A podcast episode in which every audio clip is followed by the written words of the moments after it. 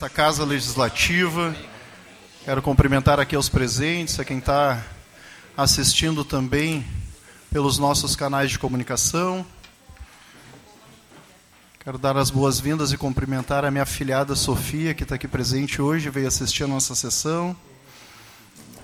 De imediato, quero passar aqui a palavra ao nobre colega vereador Derli Cienza para fazer a leitura, então, da nossa agenda legislativa da nossa sessão plenária ordinária do dia 18 de 7 de 2023. Enquanto presidente desta casa, então, dou por aberto a nossa sessão plenária.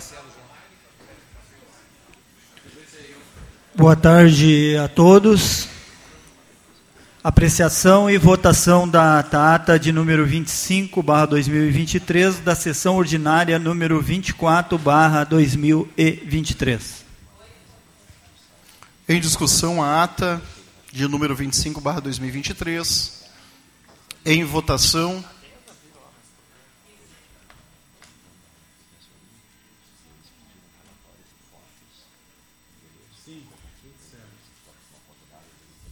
Aprovado. Seguimos com correspondências recebidas, vereador Derli Ciência. Correspondências recebidas, convite para a Feira de Ciências e Ideias da EMEB Flores da Cunha, dia 21 de 7 de 2023, das 9 às 11 horas. Ofício número 753, barra 2023, da Secretaria de Segurança Pública, em resposta ao ofício número 412, barra 2023, desta Casa ofício número 278, barra 2023, do Executivo, em resposta ao ofício número 63, barra 2023, desta Casa.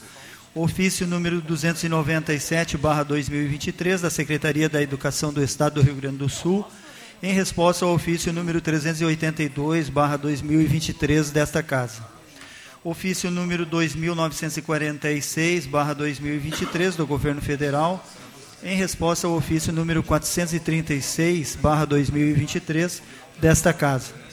Mensagem eletrônica número 1410/2023 do Comando Geral Corpo de Bombeiros, Rio Grande do Sul, em resposta ao ofício número 434 barra 2023 desta casa. Projeto de lei executivo número 205 barra 2023 que institui a lei a, a lei Amada Malu, que estabelece a política municipal de humanização do luto materno e parental e da outras providências. Projeto de Lei Executivo número 206, barra 2023, que autoriza a abertura de crédito especial no orçamento da administração direta do município de Esteio para o exercício de 2023. Projeto de Lei Executivo número 207, barra 2023, que autoriza a abertura de crédito suplementar no orçamento da administração direta do município de Esteio. Projeto de Lei Executivo número 208, barra 2023, que cria para o cargo de professor de matemática na estrutura administrativa do Poder Executivo. Projeto de Lei Executivo número 209, barra 2023, que autoriza a contratação por tempo determinado para atender a necessidade temporária de excepcional interesse público para a função de farmacêutico na Fundação de Saúde Pública São Camilo de Esteio. Projeto de Lei Executivo número 210/2023, que dispõe sobre o programa de incentivo à regularização de dívidas e titularidade dos imóveis dos programas de habitação popular do município de Esteio, refis habitacional e da outras providências. Projeto de Lei número 8/2023, que altera o artigo 6 e consolida as tabelas com os planos de cargos e funções de que trata a Lei Municipal número 5.316, de 16 de junho de 2011, que dispõe sobre o quadro de funcionários públicos do Poder Legislativo e da outras providências. Foram essas, senhor presidente, as correspondências recebidas. Muito obrigado, vereador Delicienza. Passamos então agora à apresentação dos pedidos de providências encaminhados aqui pelos nobres colegas vereadores apresentação dos pedidos de providência, pedido de providência de número 860, barra 2023, do gabinete do vereador Sandro Severo. Em discussão, pedido de providência do nobre colega vereador Sandro Severo. Seguimos. Pedidos de providências do gabinete do vereador Derli Cienza são os de números 861, 862, 863 e 864, barra 2023. Em discussão, os pedidos de providência do nobre colega vereador Derli Cienza. Seguimos.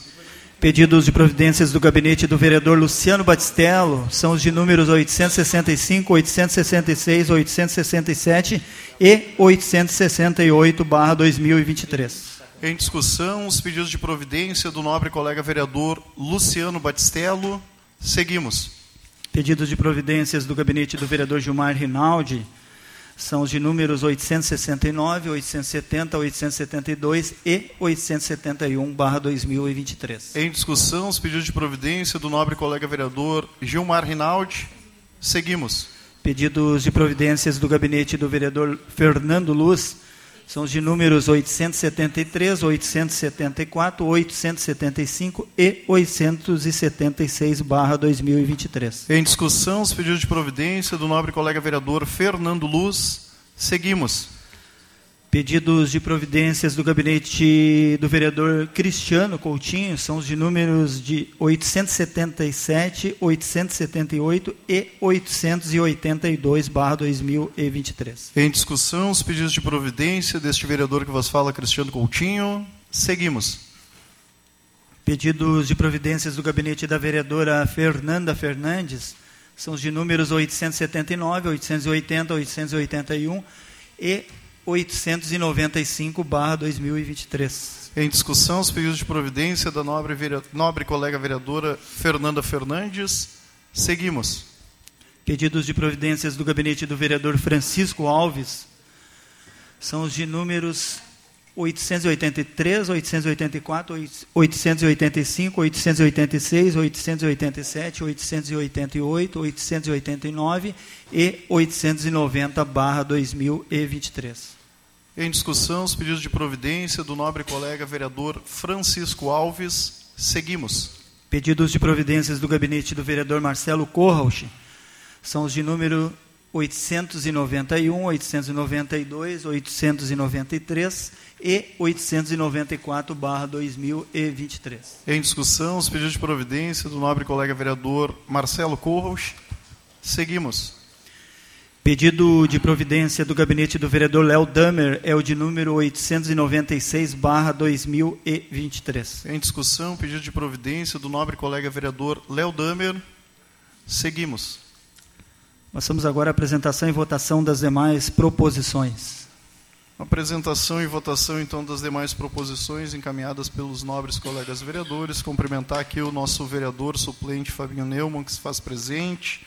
Por gentileza, vereador Delicienza, começamos aí pelo requerimento de urgência excepcional. Requerimento de urgência excepcional, de número 7, barra 2023, gabinete do vereador Derli Cienza. Os vereadores líder, líderes de partidos que abaixo subscrevem requerem, após cumpridas as formalidades regimentais e ouvido do outro plenário, seja dado regime de urgência excepcional ao projeto de lei executivo número 208/2023, que cria vaga para o cargo de professor de matemática na estrutura administrativa do Poder Executivo. Em discussão, requerimento de urgência excepcional de número 7/2023. Em votação.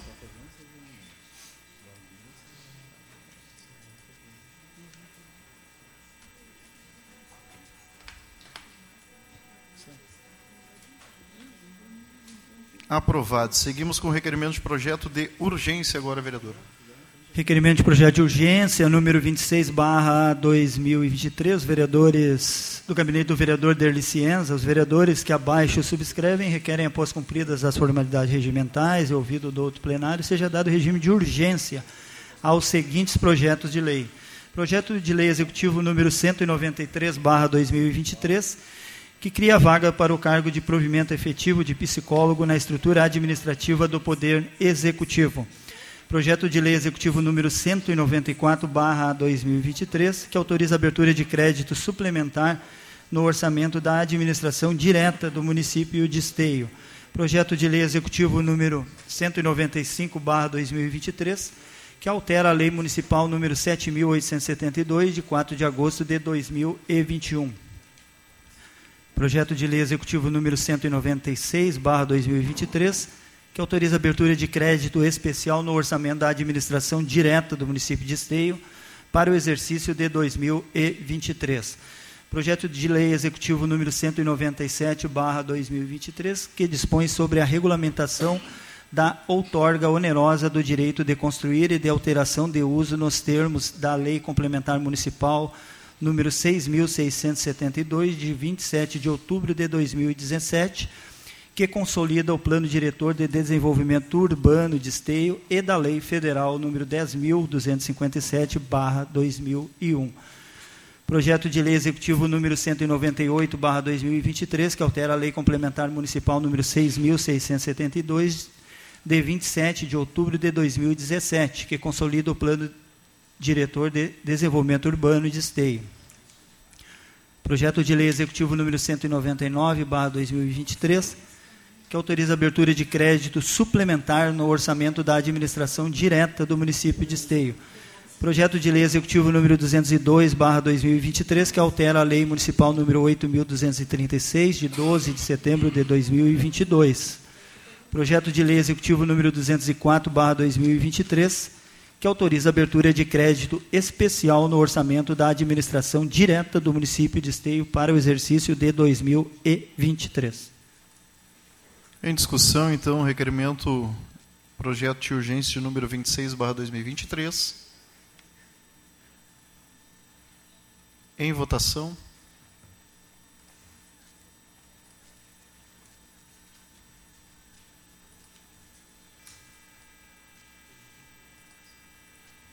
Aprovado. Seguimos. Passamos agora aos pedidos de informação. Pedido de informação de número 335/2023 do gabinete da vereadora Fernanda Fernandes requer que seja encaminhado ofício ao senhor prefeito municipal Leonardo Pascoal com cópia à secretaria responsável, fazendo segui os seguintes questionamentos. Tem alguma previsão de abertura de uma segunda edição do programa Renda Certa Emergencial Ciclone? Visto que muitas pessoas perderam o prazo e não tiveram outra oportunidade para se inscrever pedimos que seja revista a possibilidade de realização de uma segunda edição do programa Renda Certa Emergencial Ciclone. Sobre o programa Recupera, as pessoas não estão aderindo, pois não pode ter financiamento e nem ser autônomo. Tem como flexibilizar esses e outros critérios, visto que quem foi atingido precisa recomeçar a reconstruir sua casa, empresa e não será contemplado. Em discussão, então, pedido de informação de número 335/2023, de autoria da nobre colega vereadora Fernanda Fernandes. Com a palavra, a vereadora Fernanda Fernandes.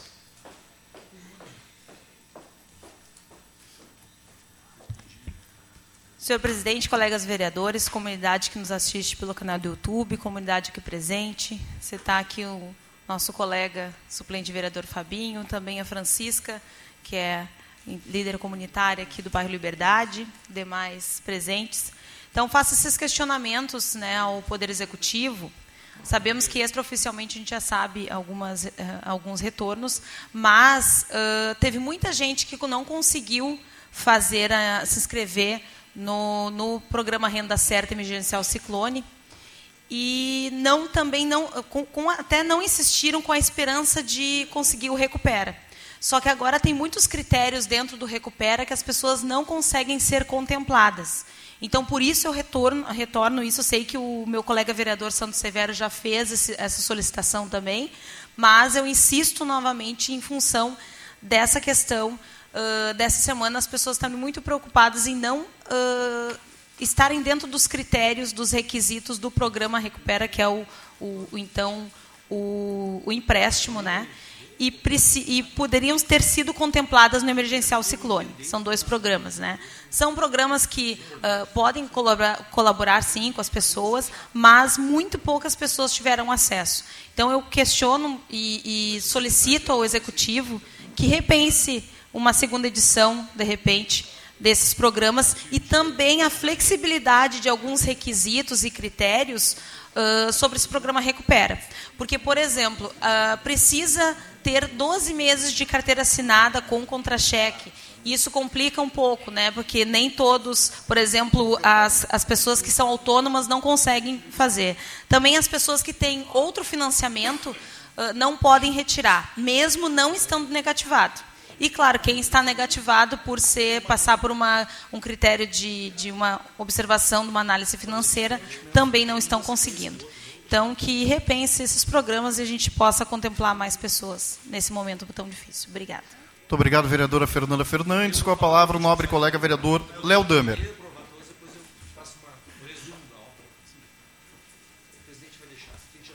Senhor presidente, colegas vereadores, gostaria, vereadora Fernanda, de assinar junto este requerimento, assim como já tinha assinado também, acho que era do vereador Sandro, que porque realmente é, todas as formas de auxílio, de ajuda às pessoas vítimas das enchentes estão se, estão se provando na prática ineficientes ou aquém da demanda. Todas, inclusive a da Corsã, que agora anuncia é, uma isenção muito pequena, parece que duas mil pessoas em todo o estado do Rio Grande do Sul, nós temos 5 mil pessoas afetadas só em esteio.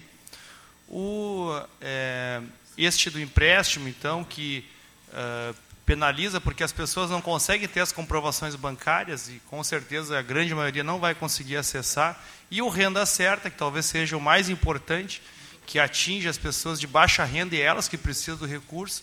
A maioria das pessoas não estavam naqueles dias pós-enchente ligadas em rede social, não tinham acesso. O CRAS móvel, que este sim teria ido nos bairros ver quem realmente precisa, não funcionou. E se o CRAS móvel não funcionou, essas pessoas não acessaram nem aquele primeiro auxílio, que era o kit alimentação e o kit limpeza, nem aquilo chegou nas vilas. Imaginam renda certa. Então, assim, muitas pessoas foram no CRAS depois do prazo e perderam. Pessoas estão indo no gabinete do prefeito e não estão conseguindo falar com o prefeito. Pessoas estão indo na CUFA, não estão conseguindo. Todo mundo pedindo um prazo maior para acessar pelo menos os mil reais. Com certeza, essa estatística que a prefeitura apresenta não pega nem a metade das pessoas que precisam. Com certeza, digo com certeza que nem metade das pessoas acessaram o renda certa. Uh, e ainda está demorando porque tem as visitas. Então, acho que nós todos, todos os vereadores, a Câmara de Vereadores, a comunidade, tinha que pressionar que pelo menos este programa, porque a gente sabe que o empréstimo depende das garantias do banco e o banco não vai dar, gente, vamos combinar. Não é nem vontade política do prefeito. Mas a vontade política da gestão pode sim garantir que pelo menos o renda certa chegue para as famílias mais carentes um novo prazo. Isso nós temos que garantir em casa, isso nós podemos fazer na gestão municipal. Então peço que, né, sei que mais vereadores têm feito essa pressão, mas que pelo menos isso que está na nossa mão, que depende de mexer um pouco mais no orçamento, a gente consiga garantir pela pressão política desta Câmara e também é, em diálogo com a Prefeitura. Muito obrigado, vereador Léo Damer. Em votação, junto. pedido de informação. Assinar junto também, Juliana. Está à disposição, vereadores, quem quiser assinar. Eu vou assinar junto, mas quero reforçar que eu recebi já o retorno do Executivo daquele pedido anterior, dizendo que já foi contemplado as famílias, 2.365 famílias, segundo a informação. De momento, não tem previsão de ser prorrogado. Foi essa informação que eu recebi.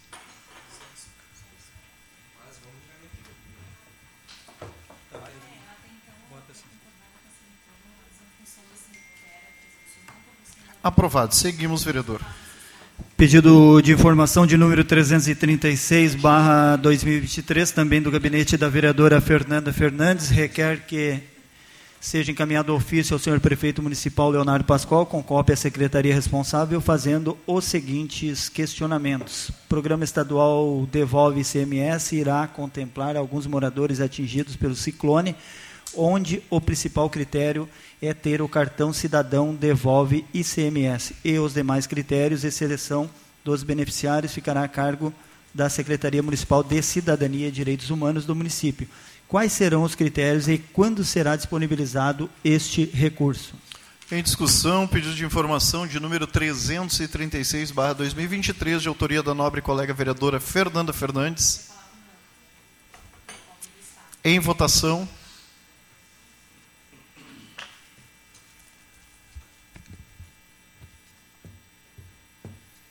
Aprovado. Seguimos. Pedido de informação de número 337, barra 2023, agora do gabinete do vereador Luciano Batistello. Requer que seja encaminhado ao Executivo Ofício solicitando informações. Pensando na limpeza da ponte sobre o Arroio Esteio, entre as ruas Érico Veríssimo e Rio Grande, qual a possibilidade de extração das taquareiras localizadas na beira do mesmo, que em diversas situações caem diretamente no arroio dificultando assim a passagem da água em dias de grande volume de chuva, fazendo com que a água transborde pelas ruas Rio Grande e Érico Veríssimo.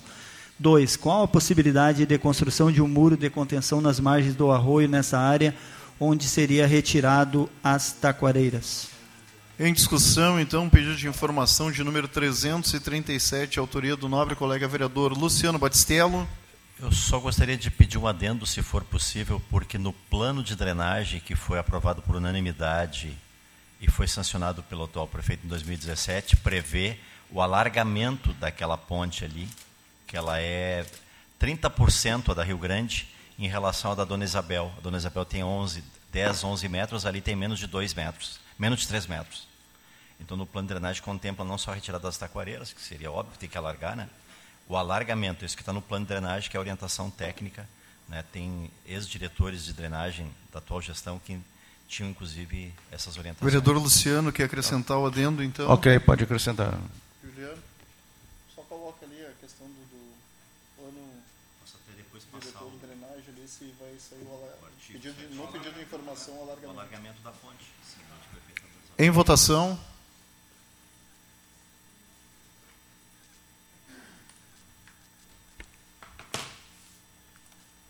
Aprovado. Seguimos.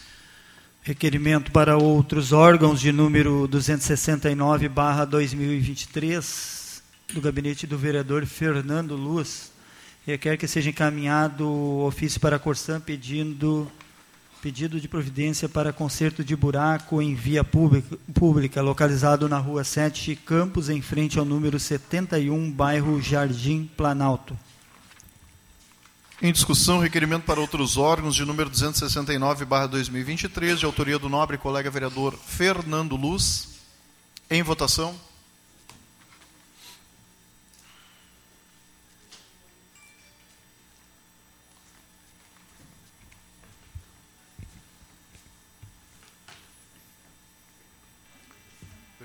Marcelo e vereadora Fernandes. Aprovado. Seguimos. Requerimento para outros órgãos de número 270, barra 2023, agora do gabinete do vereador Cristiano Coutinho. Requer que seja encaminhado pedido para a RGE solicitando a poda de uma árvore na rua Monteiro Lobato, número 151, bairro Novo Esteio. Em discussão, requerimento para outros órgãos de número 270 deste vereador Cristiano Coutinho. Em votação.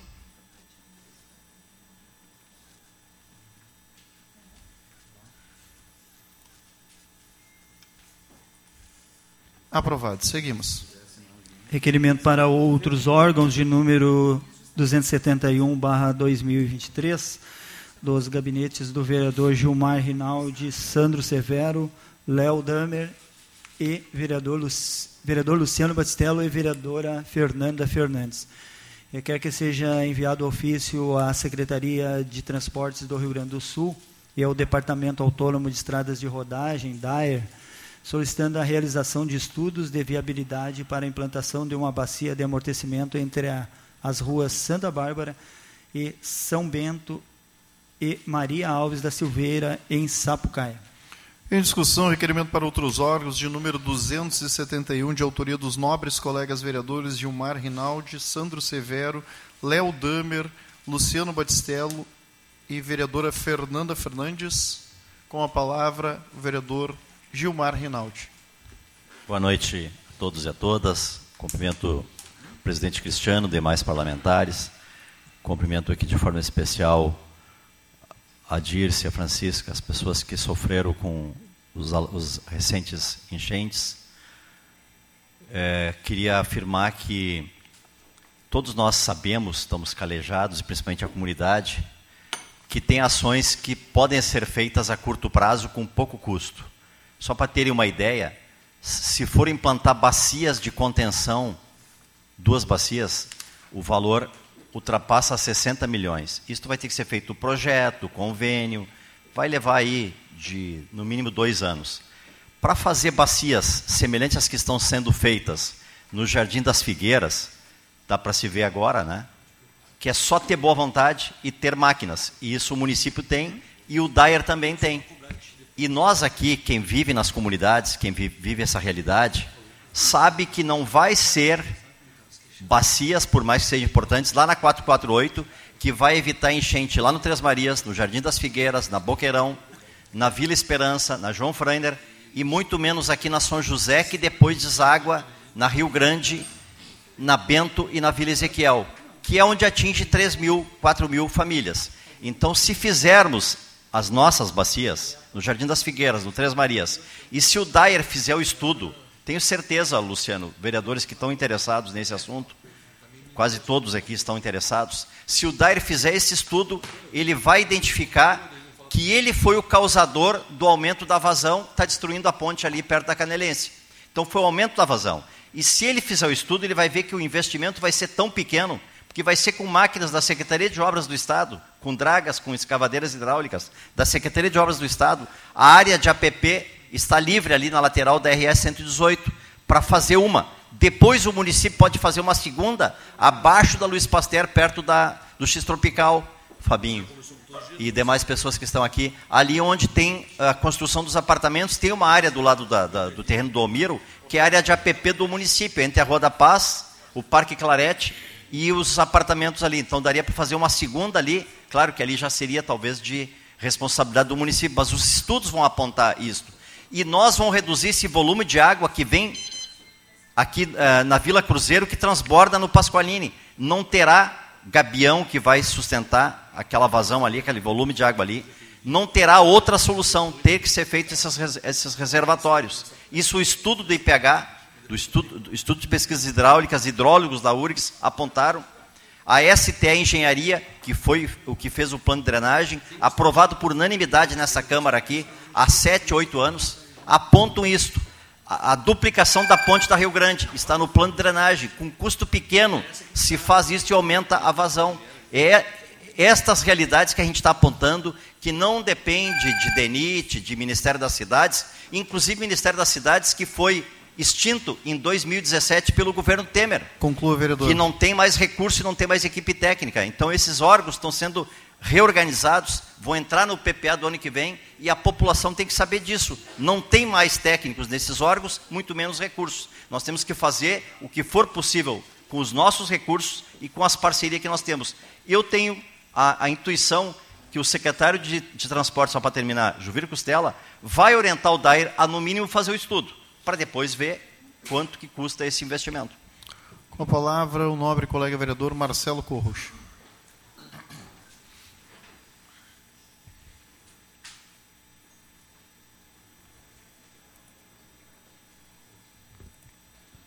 Senhor presidente, colegas vereadores, os que nos assistem na web, os aqui presentes, eu Gostaria de assinar junto, Gilmar, acho que foi esse que tu tinha me remetido uma foto, então gostaria de assinar junto.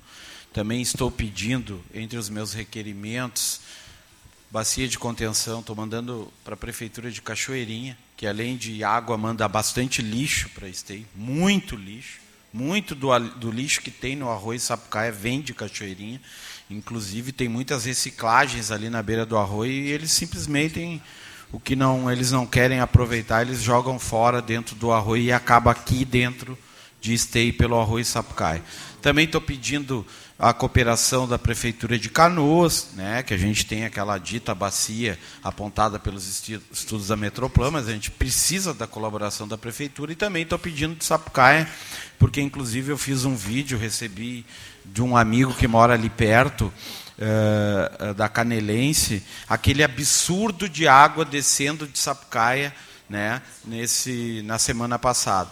Desce muita água e por conta da RS 118, por conta do novo distrito industrial de Sapucaia, inclusive quando estavam construindo o distrito, a gente foi fazer uma visita lá ao secretário, pedimos a colaboração, entrou pelo um ouvido, saiu pelo outro, porque as cidades aqui que nos circundam, eles não estão preocupados com esteio, a água está indo para lá, é natural, deixa aí, e Esteio está cada vez mais afogada. Essa é a palavra, Esteio está ficando afogado nessa história. Então eu fiz um, um vídeo aquele dia da, na, na Canelense, daquele absurdo que pega o arroz Esteio e chega na São José.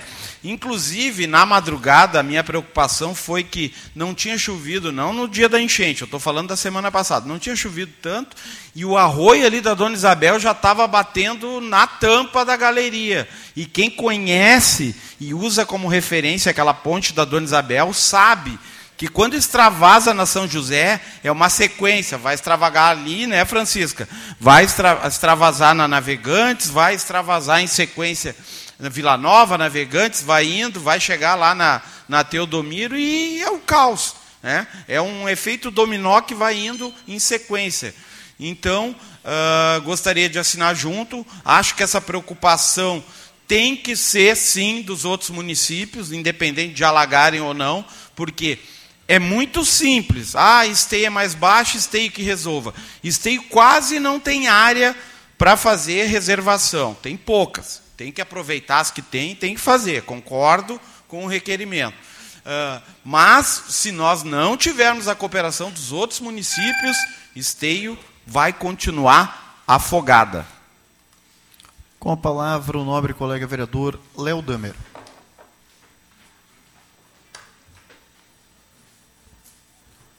Senhor presidente, colegas, comunidade, especial aqui a, a Dirce, que né, pretende, vai usar a tribuna um dia e hoje quer entregar um documento aos vereadores, a Francisca, outras lideranças da comunidade.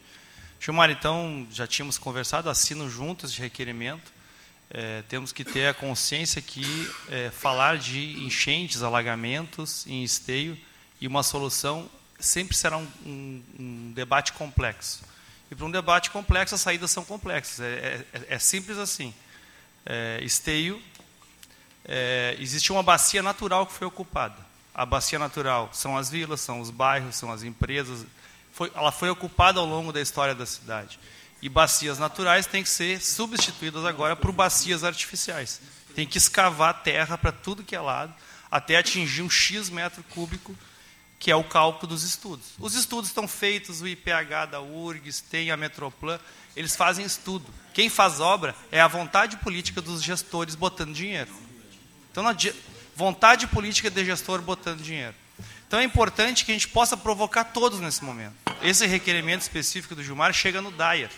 Nós fizemos um debate com o Denit, antes da enchente, um tempo atrás aqui, sobre as obras que vão, estão iniciaram aqui na 116 e eles disseram que vão fazer um estudo sobre a drenagem por baixo da 116. Mas nós temos que provocar todas as esferas. Todas as esferas. O que não dá é para ficar sete anos sem fazer uma bacia. Ficar sete anos de novo sem fazer nenhuma bacia esteio não dá mais. E isso nós temos que cobrar de todos. Seja da prefeitura, seja do DAIA, seja do DENIT, seja da, do governo do estado e do governo federal. Né? Espero que volte o PAC drenagem agora e que a gente possa vo é, voltar a ter financiamento para grandes obras. Mas se não tiver financiamento para grandes obras, nós temos que ter várias pequenas obras em vários lugares. O Gilmar está propondo uma que o Dyer faça. Nós podemos propor dentro da cidade umas três, quatro pequenas bacias que a prefeitura tem condição de escavar em algumas áreas. Nós podemos voltar a pressionar uh, a Refap e o governo uh, de Canoas e federal para que haja bacias do Arroio Guajuveiras dentro da Refap, para que se volte a, a discutir o projeto da grande bacia de 640 mil metros cúbicos ao lado da Refap, que vinha sendo debatida anos atrás. Mas então, Gilmar, assinamos junto este requerimento e para um problema tão complexo a gente possa fazer um amplo debate e apresentar um cronograma de obras.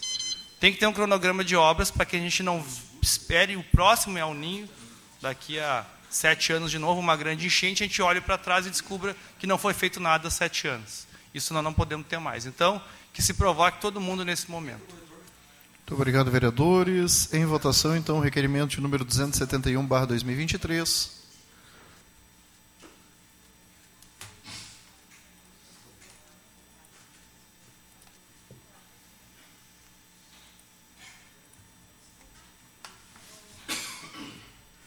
Aprovado. Seguimos. Requerimento para outros órgãos de número 272, barra 2023, do gabinete do vereador Sandro Severo. Requer que seja encaminhado ofício ao governo do estado do Rio Grande do Sul, solicitando informações sobre questões hídricas de relevância para a nossa comunidade. A seguir apresento os assuntos específicos para os quais gostaria de obter esclarecimentos. 1. Um, reservação de água do arroio Sapucaia antes da ponte da RS 118 solicita informações sobre as medidas adotadas para a preservação de água no trecho do arroio Sapucaia, localizado antes da ponte da RS 118. Gostaria de conhecer os projetos e iniciativas relacionadas relacionados a este tema, bem como seus resultados e impactos na disponibilidade de água para o município. 2. Resolução do aumento de evasão do arroio esteio provocado pelas Novas Galerias da RS 118 solicita esclarecimentos sobre as medidas tomadas para solucionar o aumento de vazão no arroio esteio causado pelas recentes obras de construção das galerias na RS 118. Desejo conhecer os estudos realizados, bem como as ações implementadas para minimizar eventuais problemas decorrentes desse aumento de vazão. 3. Ampliação da calha do arroio Sapucaia no trecho adjacente à Avenida Brasil e Refap gostaria de obter informações sobre as providências tomadas para ampliação da calha do arroio Sapucaia, no trecho adjacente à Avenida Brasil e à área da Refap. Solicito dados sobre os projetos, investimentos e cronogramas relacionados a essa ampliação, bem como os benefícios esperados para a comunidade em termos de prevenção de enchentes e melhorias no escoamento das águas. 4.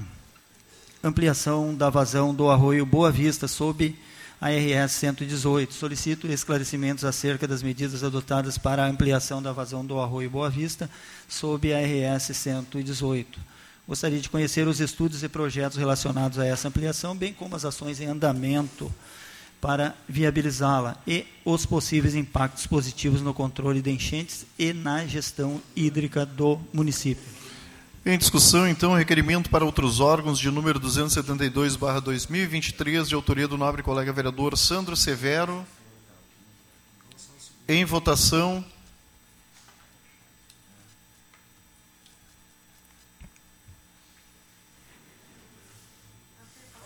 Aprovado. Seguimos. Requerimento para outros órgãos de número 273/2023, também do gabinete do vereador Sandro Severo requer que seja encaminhado ofício ao Departamento de Atendimento ao Cidadão, solicitando informações referentes a duas importantes questões de infraestrutura. Eu acho que tem um erro ali, é, atendimento ao cidadão. Denis, é, é, tem um erro ali. É, então vamos de novo. Seja encaminhado ofício ao departamento DENIT, solicitando informações referentes a duas importantes questões de infraestrutura rodoviária na nossa região, especificamente relacionadas ao rebaixamento da cota inferior das galerias do Arroio Esteio sob a Transurb e BR-116 e a travessia do canal Votorantim sob as rodovias 116 e 448. 1. Um, rebaixamento da cota inferior das galerias do Arroio Esteio sob a Transurb e BR-116. 2. Travessia do canal da Votorantim sob as rodovias 116 e 448, sendo esta última construída um metro acima da cota correta, solicito que as informações sejam fornecidas por escrito de acordo com as normas e procedimentos estabelecidos pelo DENIT. Ressalto a importância dessas questões para o nosso município e para a segurança e eficiência do sistema viário regional. Em discussão, requerimento para outros órgãos de número 273/2023, de autoria do nobre colega vereador Sandro Severo. Peço a palavra. Com a palavra o vereador Sandro Severo.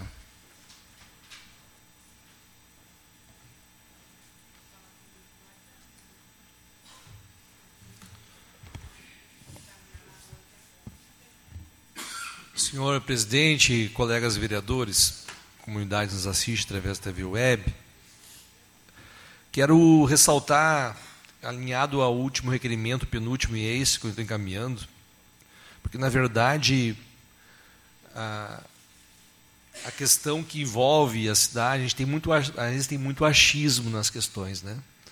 Eu, pelo menos, acredito que tem vereadores que estão mais experientes nessas áreas de arroz, como o vereador Marcelo, o vereador Gilmar, né, que estão mais acostumados a tratar essa questão.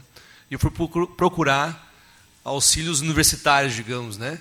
os técnicos, são engenheiros, pessoas capazes para poder orientar, até para que a gente possa nos balizar aqui, porque uh, eu não sou engenheiro. Mas a gente entende o seguinte: primeiro, as obras das galerias que foram feitas na 118 afetam hoje a chegada da água pelo arroio esteio ali, que vai levar até a 448 e o nível de um metro a mais que foi feito também entre a Votorantim e a 448. Além, o colega Marcelo teve lá e no outro dia a gente esteve é, conversando já sobre que na sua origem, do projeto de origem da 448, previa-se a construção de duas casas de bombas, coisa que não saiu. Uh, e também a questão das bacias de contenção.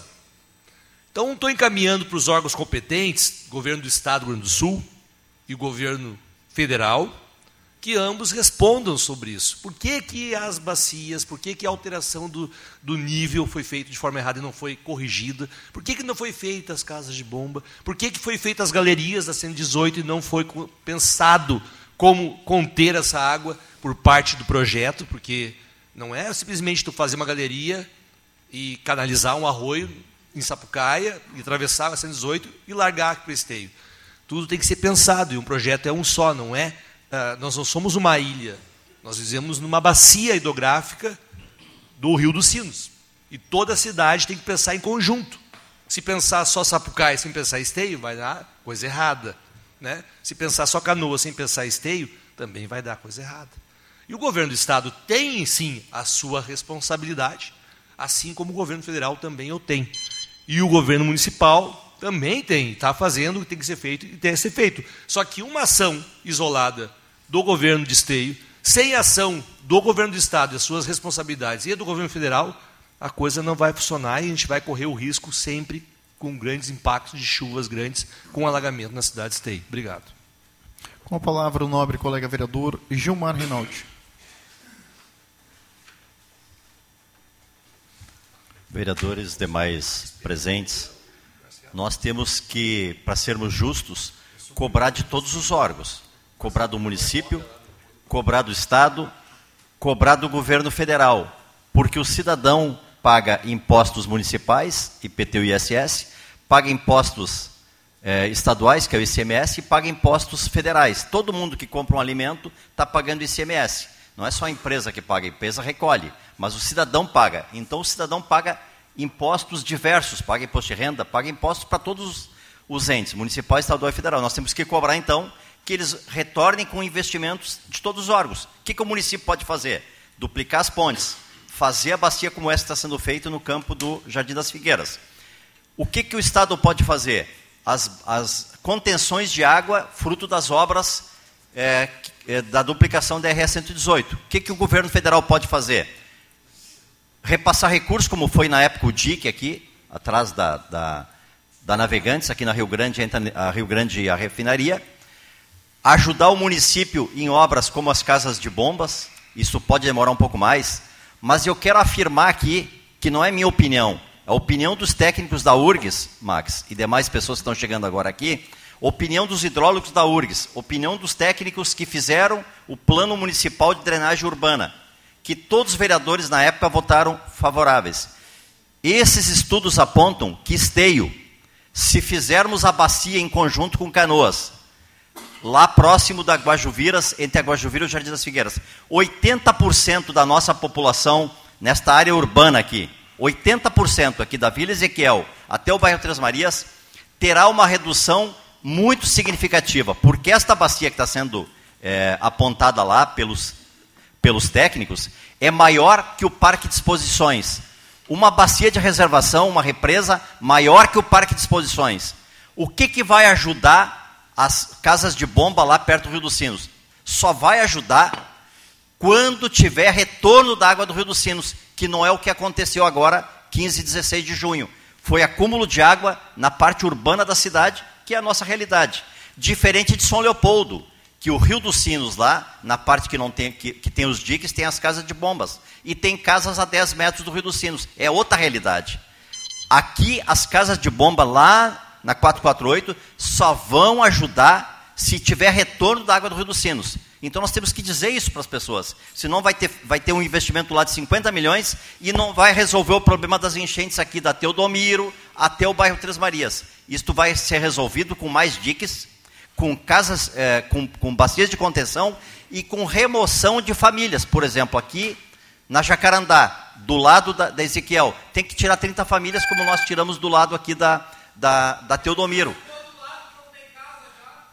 Tem que, tem que tirar ali, meu amigo, para melhorar a vida de vocês e de toda esta região aqui da Bento até a Presidente Vargas, para aumentar a vazão. Só, só por isso que eu estou falando, não é? Conclua, já me perguntou, só por isso que eu estou falando, porque são os técnicos que apontam. As pessoas que nós tiramos da Teodomiro, que estão lá na, no jardim, lá na, no Votorantim, as pessoas que nós tiramos da beira do arroio ali, estão felizes. Por que, que estão felizes? Porque não perderam os móveis. Não teve água de dois metros da sua casa. É nesse Conclua, sentido vereador. que eu estou falando. Obrigado. Em votação.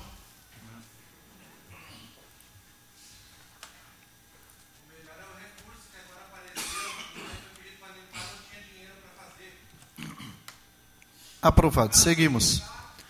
Requerimento para outros órgãos de número 274/2023 do gabinete do vereador Marcelo Corros. Requer que seja enviado ofício à Metroplan solicitando que a fundação nos informe qual é o valor atualizado para a construção dos polders da BR 448 região de Esteio. No estudo da Metroplana, página 23, o custo inicial era de 153 milhões de reais. Em discussão, então, requerimento para outros órgãos de número 274/2023, de autoria do nobre colega vereador Marcelo Corros. Em votação.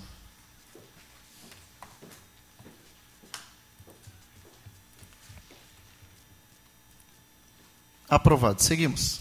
Requerimento para outros órgãos de número 275/2023 do gabinete do vereador Marcelo Corroch. Requer que seja enviado ofício ao DENIT solicitando a seguinte reivindicação: A Metroplan em seus estudos com, contra as enchentes admitiu que a necessidade de construção de dois polders na BR 448 em Esteio, sendo assim o DENIT poderia providenciar duas casas de bombas uma para o arroio Esteia e outra para o arroio Sapucaia. Essas medidas contemplariam o sistema de proteção contra enchentes apontado pelo próprio DENIT na concepção da rodovia federal. Em discussão, requerimento para outros órgãos de número 275/2023, de autoria do nobre colega vereador Marcelo Corros. Em votação.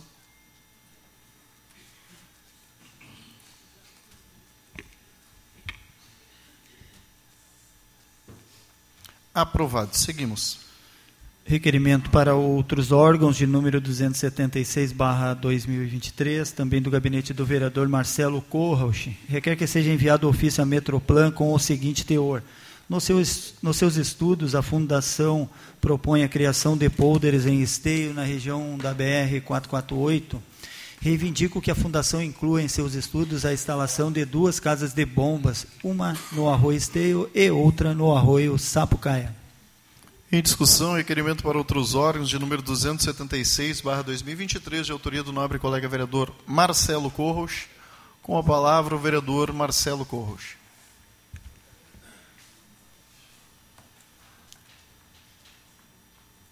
Senhor presidente, colegas vereadores, Cumprimentar também o Max e a Lúcia que chegaram agora. É, pedir para o Gabriel passar uma projeção. Esse é o, uma revista que a Metroplan fez sobre os estudos aqui da região metropolitana, que quando os vereadores foram visitar o secretário, receberam essa revista, que dá mais ou menos um ampassã sobre o projeto. Pode passar a próxima, Gabriel. Ali é pena que vocês não vão conseguir ler, mas eu vou tentar explicar. Mandei até para o Max essa lâmina. Ali é bem na região de Esteio, aquele mapa ali. E fala em, em construção de dois polders. O que, que são polders? São diques. Só estão falando de forma diferente. São dois DICs. E daí, eu tenho um pouco de felicidade nisso, porque eu venho falando há muito tempo que no projeto que, da concepção da 448 ela também previa dois DICs. E tem gente que acha que o Marcelo que inventou essa história de DIC. Não, a Metroplan também né, concorda que precisa de dois DICs, um no Arroio Sapucaia, o outro no Arroio Esteio. Aí então eu estou pedindo para a Metroplan complementar o estudo dela. Coloca as casas de bomba, já que vão gastar, conforme o secretário, tu pode passar a próxima, vão gastar praticamente um bilhão de reais, segundo né, a projeção atualizada para toda essa região de bacias, né, aquele mapa ali que pega Gravataí, pega Cachoeirinha, pega Esteio, pega Canoas, pega Sapucaia, pega algumas outras cidades ali de baixo, lá está o mapa do Rio Grande do Sul, em vermelho, pega toda aquela região, ou seja, uma ampla região, vão gastar praticamente um bilhão de reais, duas casas de bomba não vão custar tanto dinheiro assim que não, Jussara, agora que eu te vi, tudo bem, não vão fazer a diferença. Então vamos incluir isso também. Pode passar. Pode passar outra. Esse estudo, segundo a Metroplan, começou em 2015, após a enchente aquela. Quando eu te olhei, te falei aquele, o Estado fez um grau, eu, explicar esse grau, porque como daí estava um pandemônio no Estado, o Estado disse não, nós vamos contratar estudos para resolver. Claro que valeu a pena contratar. O problema é o prazo, a demora toda para agora a gente receber agora a reunião que trata das ações contra as enchentes, saiu no Vale saiu no Vale dos Sinos, o secretário disse para nós que vai seguir o trâmite, que agora é o estudo ambiental e que não quis dar um prazo, né, correto. Mas com certeza, com certeza não é um prazo que vai ser menos de um ano. Eu não vou vir aqui dizer para vocês, né, até porque isso é responsabilidade do Estado, que vai ser menos de um ano que não é. O que, que a gente tem que fazer? O que que... Oi? Não, ele disse que achava que demorava até mais que um ano. Eu, eu não estou dizendo que não, não tem como demorar menos de um ano. Um estudo desse não tem como demorar menos de um ano. Bom, aí o secretário de Estado, o secretário de Estado diz que a gente vai conseguir colocar no orçamento, que o governo federal, que eles estão reivindicando. O que, que tem que acontecer? A, mobiliz, a mobilização tem que continuar, a pressão tem que continuar, porque senão vai cair como de 2015 e vai ficar Conclua, na conversa. Vai ficar só na conversa. Então a gente tem que fazer a pressão para ocorrer exatamente isso, a execução. Todos têm que cobrar, os municípios, cobrar do Estado, cobrar da União, a execução de obras. Com a palavra, o nobre colega vereador Fernando Luz.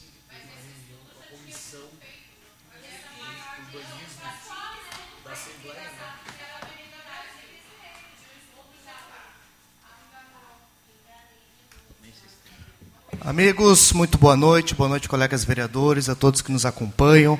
Só complementando a tua fala, Marcelo. Uh, é exatamente isso que vocês estão colocando, tá? É o estudo do estudo do estudo do levantamento do estudo que o tempo vai passando e no final se gasta mais recursos com o estudo do que com as iniciativas em si. Eu tomara que eu esteja errado, tomara, tá? Mas esses estudos, todas essas conversas aí que foi falado, gastar um bilhão, fazer estudo na bacia do Rio dos Sinos todas, isso não vai sair do papel. E qual que foi o teor lá da conversa? Que nós, nós estávamos em sete vereadores lá, eu acredito, mas algumas lideranças aí. O, a gente tem que tratar isso enquanto um problema do município, levar isso para o Estado por uma solução emergencial. Emergencial. Nós temos um problema, a gente precisa de uma solução. Tomara que faça um estudo que resolva o problema da, da bacia do Rio dos Sinos inteira. Ia ser muito bom. Tomara. Só que isso vai levar quanto tempo? Se sair do papel. Porque o estudo demora cinco anos. A obra vai demorar quantos anos? A gente tem um exemplo aqui da RS, que demorou 20 anos para ficar pronta. Fizeram o estudo do estudo do estudo. Hoje chove, corre toda aquela água. Olha o monte de problema que tem ali. Então a gente tem que tratar esse problema, né, exigir uma solução emergencial, que é aquela solução das bacias. Entendeu? Ali atrás da Petrobras, todo aquele território que inclusive já chegou a ser desapropriado pela prefeitura de Canoas uns anos atrás para fazer isso. Então, isso que a gente tem que exigir do Estado. A gente tem que exigir uma ação pontual. Um problema e a gente precisa da solução. Claro que ali tem que ser feito né, um levantamento, onde é que vai ser, como é que vai ser, tem que ter a licença ambiental. Isso aí a gente sabe que faz parte, essa burocracia. Agora, a gente não pode esperar que a nossa solução desse problema da nossa cidade entre dentro desse pacote inteiro da bacia do Rio dos Sinos que vai ser feito, porque no nosso país funciona assim. Acontece a tragédia, todo mundo fica sensibilizado no primeiro momento, todos os órgãos públicos se mobilizam, todo mundo faz reunião, vamos resolver, e o tempo vai passando, o tempo vai passando, né, outros problemas vão surgindo, e aquilo vai caindo no esquecimento, até que né, não tem uma solução, até que o problema acontece de novo, e a gente começa tudo do zero, e aquilo vira um, um círculo que vai se repetindo. Então a gente tem um problema, a gente precisa de uma solução pontual desse problema do nosso município e passa assim pela essa construção dessa bacia no município de Canoas, ali no entorno do Arroz Sapucaia. Obrigado, presidente. Com a palavra o nobre colega vereador Gilmar Rinaldi.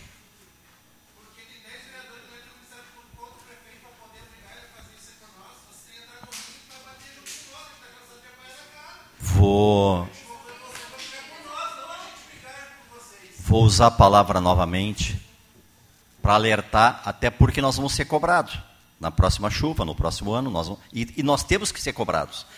Nós temos que ser cobrados, não agora, este ano. O prefeito tem que ser cobrado, até porque nós somos agentes públicos pagos pela população. Mas eu vou afirmar aqui: obra na Bacia dos Sinos não acontecerá só em esteio. O secretário do Estado foi bem claro lá, né, Fernando? Falou para nós, todos que estávamos lá, Obra na Bacia dos Sinos ela acontecerá se tiver o acordo com todos os municípios da bacia. Tem que ter acordo com Canoas, com Esteio, com Sapucaia e com São Leopoldo. Porque se fizer obra num local só, pode afetar o outro município. Obra em Esteio depende só de Esteio. E eu vou dar um obra, obra em Esteio depende só de Esteio. Vou dar um exemplo para vocês, tá? Em 1993, 92, no final da gestão do Clodovino, foi feita uma galeria na Presidente Vargas, que desce na José Guimarães e entra na Teodomiro. A galeria foi feita em 1993. Agora, em 2018, foi feita uma outra galeria que vem por trás da prefeitura, tirou a água que, vai, que ia para o Novo Esteio, passa pela estação e joga onde? No Arroio Esteio aqui, entre o trem e a Presidente Vargas. Perto dessa passarela aqui da Vila Ezequiel. Estas obras só dependem do município. Estas obras, na minha opinião, elas têm que estar condizentes com o estudo de drenagem, porque senão vai aumentar. Por que, que aumentou tanto o volume de água aqui? Porque todas as galerias desta região, inclusive a obra da Bento, a obra da Bento, a galeria da Bento, entra aqui perto da Teodomiro, quer dizer, na Teodomiro, no arroio aqui. Por isso que eu estou falando que tem que ser alargado este arroio, tem que ser reassentado algumas famílias, num local melhor, com, escrito, com, com, com escritura. É, obra obra, obra, obra de bacia como essa que está sendo feita na, no Jardim das Figueiras. É uma obra importante, só depende de esteio. Obra em parceria com Canoas, que é esta outra bacia maior, que tem uma área, como, como os vereadores que falaram anteriormente aqui, tem uma área lá já gravada no plano diretor, é uma bacia maior que o Parque de Exposições. Isto vai ajudar 70% das nossas comunidades. Isso não depende do Rio dos Sinos, não depende das obras que, na minha opinião, não vão sair daqui a um ano. Se os estudos, o secretário falou que vai levar um ano para o estudo que está em andamento e depois mais um ano para a FEPAM. São dois anos. E, e, e, são obras de mais de um bilhão. Alguém aqui acredita que vai ter? Eu, pessoalmente, não estou acreditando. O que, que eu acredito? Eu acredito que as obras que dependem só do município, fazer as bacias menores, buscar parceria com Canoas para fazer esta bacia é, no, no, no bairro Guajuviras, que tem praticamente a mesma população de Esteio. Guajuviras tem em torno de 80 mil habitantes, Esteio tem mais de 80 mil habitantes. Então, estas obras são possíveis e são as que vão resolver 80% das nossas comunidades. Em votação, requerimento para outros órgãos.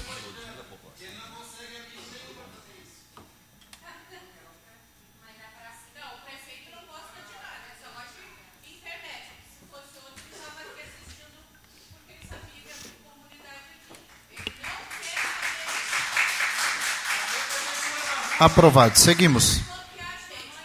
Requerimento para outros órgãos de número 277/2023, também do gabinete do vereador Marcelo Corros, requer que seja enviado ofício à Revinaria Alberto Pasqualini, solicitando que estude a possibilidade de suprimir os eucaliptos existentes na margem do arroio Sapucaia, deixando uma área livre de 20 metros apenas com vegetação rasteira e remova os eucaliptos que estão caídos sobre o leito do referido arroio.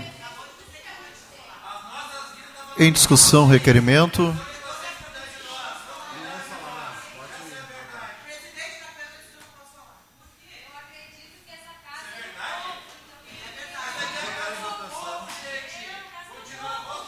Em votação.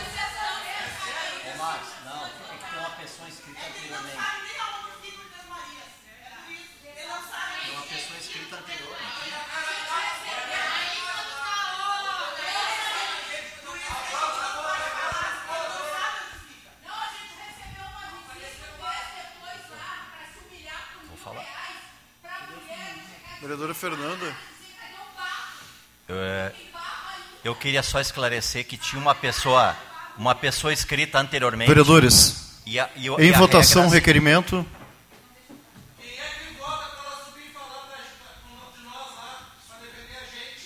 Aprovado. Seguimos.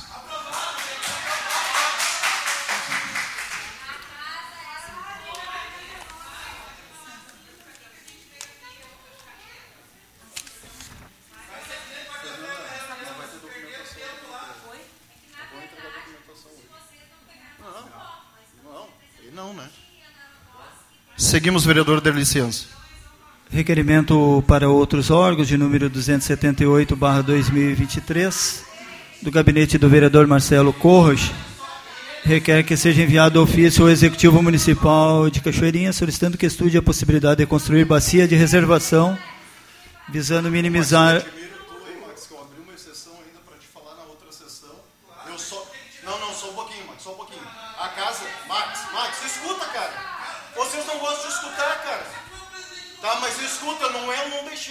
casa ela tem regras e tinha uma pessoa escrita.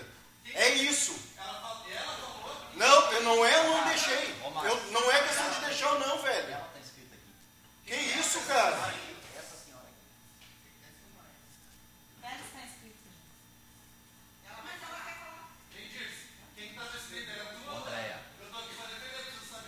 Eu fui, eu fiz a inscrição e me avisaram ontem que eu não poderia falar. Porque.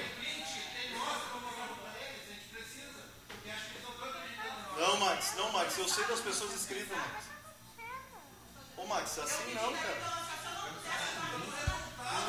Vou suspender a sessão por cinco minutos.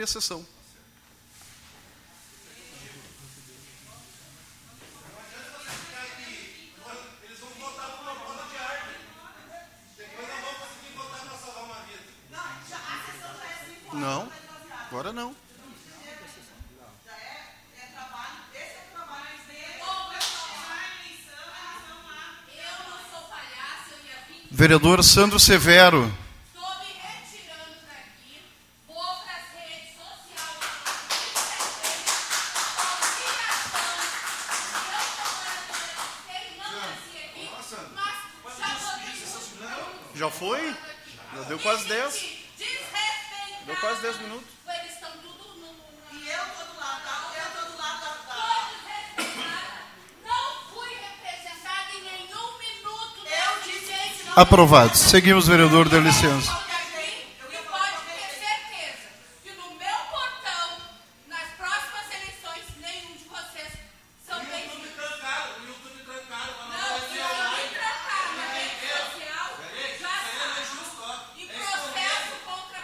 Seguimos, vereador, dê licença. Seguindo então,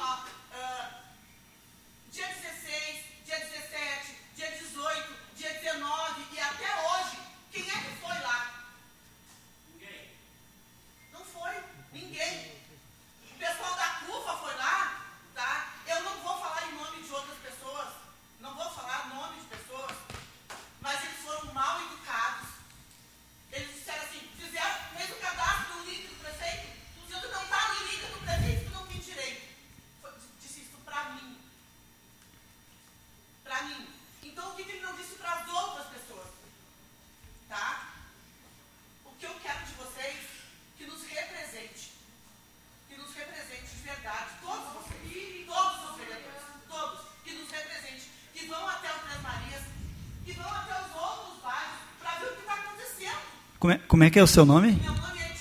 Dirce. Só, só um minuto. Me permite? Me permite? Eu me, eu me comprometo contigo e se os vereadores quiserem ver essa questão da tua rede de drenagem lá, eu tenho ido todos os dias de manhã para a Secretaria de Obras para tratar assuntos referente ao acontecido. Eu me comprometo contigo, se outros vereadores quiserem, essa questão que tu relata da rede de esgoto que foi feita a bacia lá, foi retirado famílias lá e foi colocado em, em áreas. É... Ficou bom? Dirce. Sim. Então aproveita, vamos, vamos, vamos, então fazer assim para a gente. Acabou pra, sendo pra feita só, a abertura, então já entrega para nós Dirce, para a gente ser propositivo, eu me comprometo contigo. Se tu quiseres ver isso amanhã, eu vou com o secretário de obras lá, né, no horário que você uh, pode nos receber. Eu só preciso que tu deixe o teu contato uh, conosco e a gente faz contato para que a gente tenha soluções práticas, né? Não adianta. Uh, aqui a gente tem diversos requerimentos de vereadores e todos o sentido é, buscando uma solução para o ocorrido. Então não adianta a gente ficar se degladiando aqui, a gente tem que ter posições práticas. Então eu me comprometo contigo de amanhã é, ir com o secretário de obras e a gente vê essa situação. Eu preciso do teu endereço e do teu contato. Certo?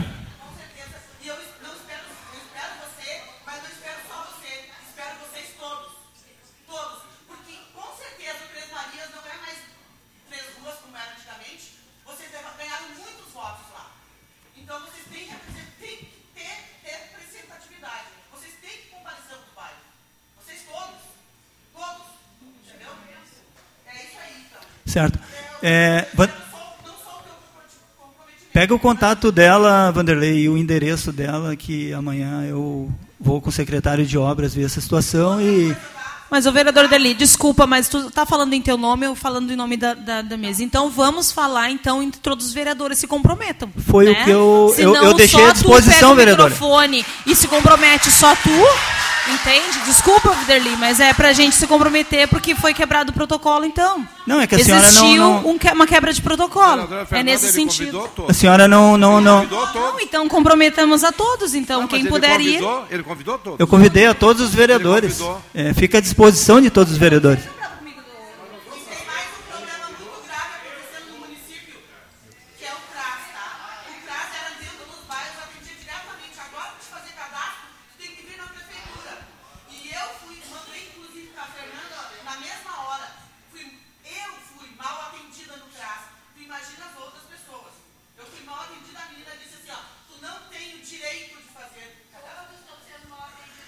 Certo, Dirce? Podemos continuar aqui? Certo. Combinado para amanhã.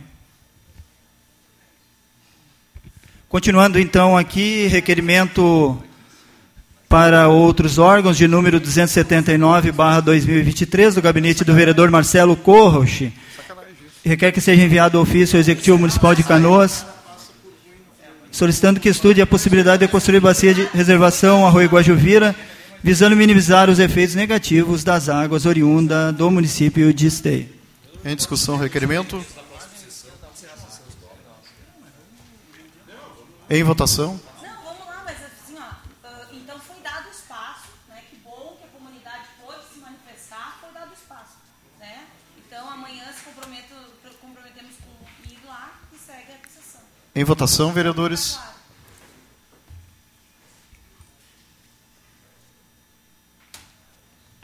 Aprovado. Seguimos. Requerimento para outros órgãos, também do vereador Marcelo Corroche, de número 280-2023, requer que seja enviado ofício ao Executivo Municipal de Sapucaia do Sul, solicitando que estude a possibilidade de construir bacia de reservação, visando minimizar os efeitos negativos das águas oriundas de Sapucaia do Sul para esteio.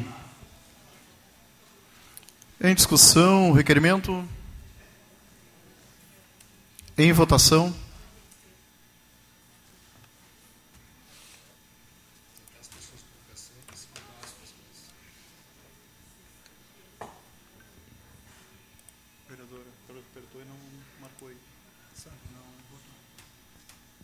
Aprovado. Seguimos. Requerimento para outros órgãos, ainda do gabinete do vereador Marcelo Corroche, de número 281-2023, requer que seja enviado ofício ao governo do Estado solicitando que amplie o número de famílias beneficiadas pela isenção da cobrança de tarifa básica da água. Em discussão, requerimento. Com Com a palavra, o vereador Marcelo Corros.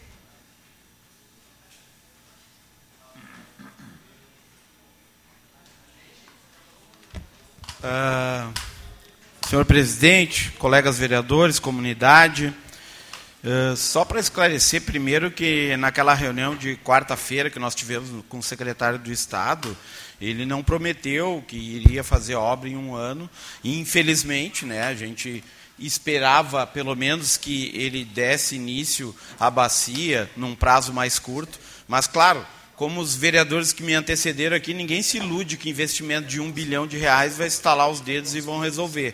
O que eu disse e o que eu reitero é que eles já sabem da construção da bacia de contenção no território de Canoas. Então, pelo menos isso a gente espera, e eles podem segmentar as ações desse projeto, que eles façam. Porque eu tenho dito aqui que, que esteio é a bacia de contenção dos outros municípios, é o que recebe mais água, é a que exige mais rapidez, é esteio. E claro que eu vou continuar lutando por esteio. Agora, esse requerimento, desculpa, presidente, por fazer esclarecimento, esse requerimento, eu estou pedindo para o Estado do Rio Grande do Sul ampliar a isenção da tarifa de água. Por quê? Foi anunciado que duas mil famílias serão beneficiadas. Que bom, mas nós precisamos muito mais que isso. Só em Esteio nós temos mais de duas mil famílias atingidas pela enchente. Então, todo um estado do Rio Grande do Sul, somente duas mil famílias beneficiadas com isenção é muito pouco. Nós precisamos ampliar isso. As pessoas gastaram em torno de mil reais em conta de água para limpar a sua casa. Não é justo que elas tenham que pagar tanta água. Então, como a Corsã já deu na sua venda um grande lucro, como a empresa privada é uma empresa rica, que se estenda essa, essa isenção de água para mais famílias. É esse o meu requerimento. Vou pedir se os vereadores pudessem assinar junto, quem quiser assinar, para a gente mandar isso para o governo do Estado e conseguir ampliar a isenção da taxa de água. Obrigado. Em votação, requerimento.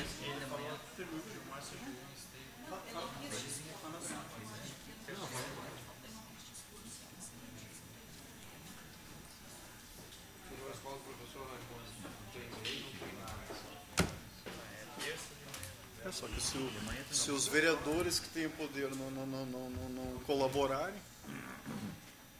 os vereadores... Aprovado. Seguimos. Requerimento para outros órgãos de número 282, barra 2023, agora do gabinete do vereador Francisco Alves. Requer que seja encaminhado o ofício à EGR solicitando as seguintes informações. Tempo para finalização da obra.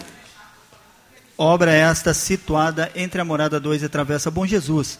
Se nesta obra vai ocorrer a estação de bombeamento e se há possibilidade dos testes neste trecho serem negativos, reprovando a obra e, por consequência, havendo a necessidade de retrabalho. Em discussão, o requerimento. Onde é que tu tá? Posso assinar, vereador? Em votação. Você de assinar. Não, tá uma palhaçada comigo. Não, intransitável adiante. Aprovado. Seguimos. Requerimento para outros órgãos de número 283/2023 do gabinete da vereadora Fernanda Fernandes. Requer que seja encaminhado ao governo do estado solicitando mais informações e prazos sobre o benefício no valor de 2.500 reais para beneficiários do programa Devolve ICMS para as famílias de baixa renda e cadastradas no CAD Único de Esteio. A medida incentiva a cidadania fiscal e é viabilizada por meio de recursos próprios no, do Caixa do Estado e após o ciclone foi anunciado pelo governo do Estado esse benefício, mas ainda não tem maiores informações oficiais. Em discussão, requerimento. Com a palavra a vereadora Fernanda Fernandes.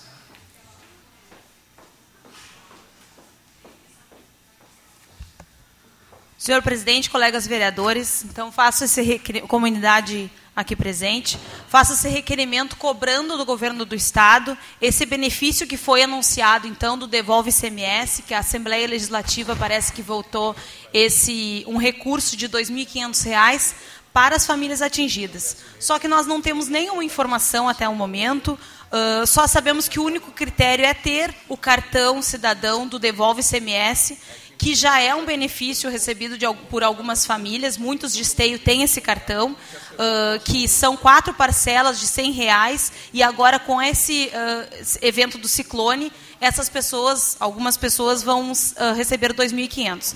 E que quem vai selecionar os critérios, enfim, é a Prefeitura, através da Secretaria de Cidadania e Direitos Humanos. Essa é a informação do Estado que nós temos até o momento, mas só. Né? Então, eu estou perguntando para a Prefeitura se sabe maiores informações e cobrando do Estado que divulgue logo essas informações desse benefício que vai colaborar com muitas famílias atingidas. Esperamos que não seja assim como a Corsã, né, que apenas duas mil famílias vão ser isentas no estado inteiro, que é um absurdo. Então, que isso não se repita nesse programa Devolve ICMS. Obrigada. Muito obrigado, vereadora. Em votação, requerimento.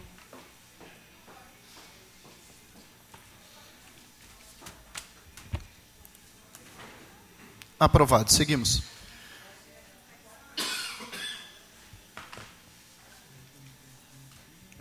Requerimento para outros órgãos de número 284/2023, também do gabinete da vereadora Fernanda Fernandes, requer que seja enviado ofício ao DENIT, solicitando intervenções na rede de drenagem na Vila Pedreira. Em discussão, requerimento. Em votação.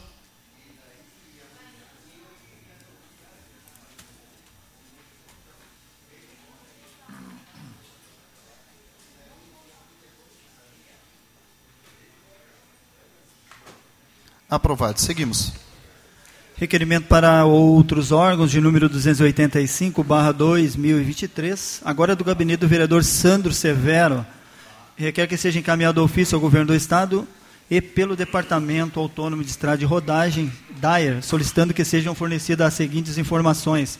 Quais são as ações que o governo do Estado e o DAER têm adotado para prevenir e minimizar os, os danos causados pelas chuvas em nosso município? Em discussão, requerimento para outros órgãos, número 285. Com a palavra Peço. o vereador Sandro Severo.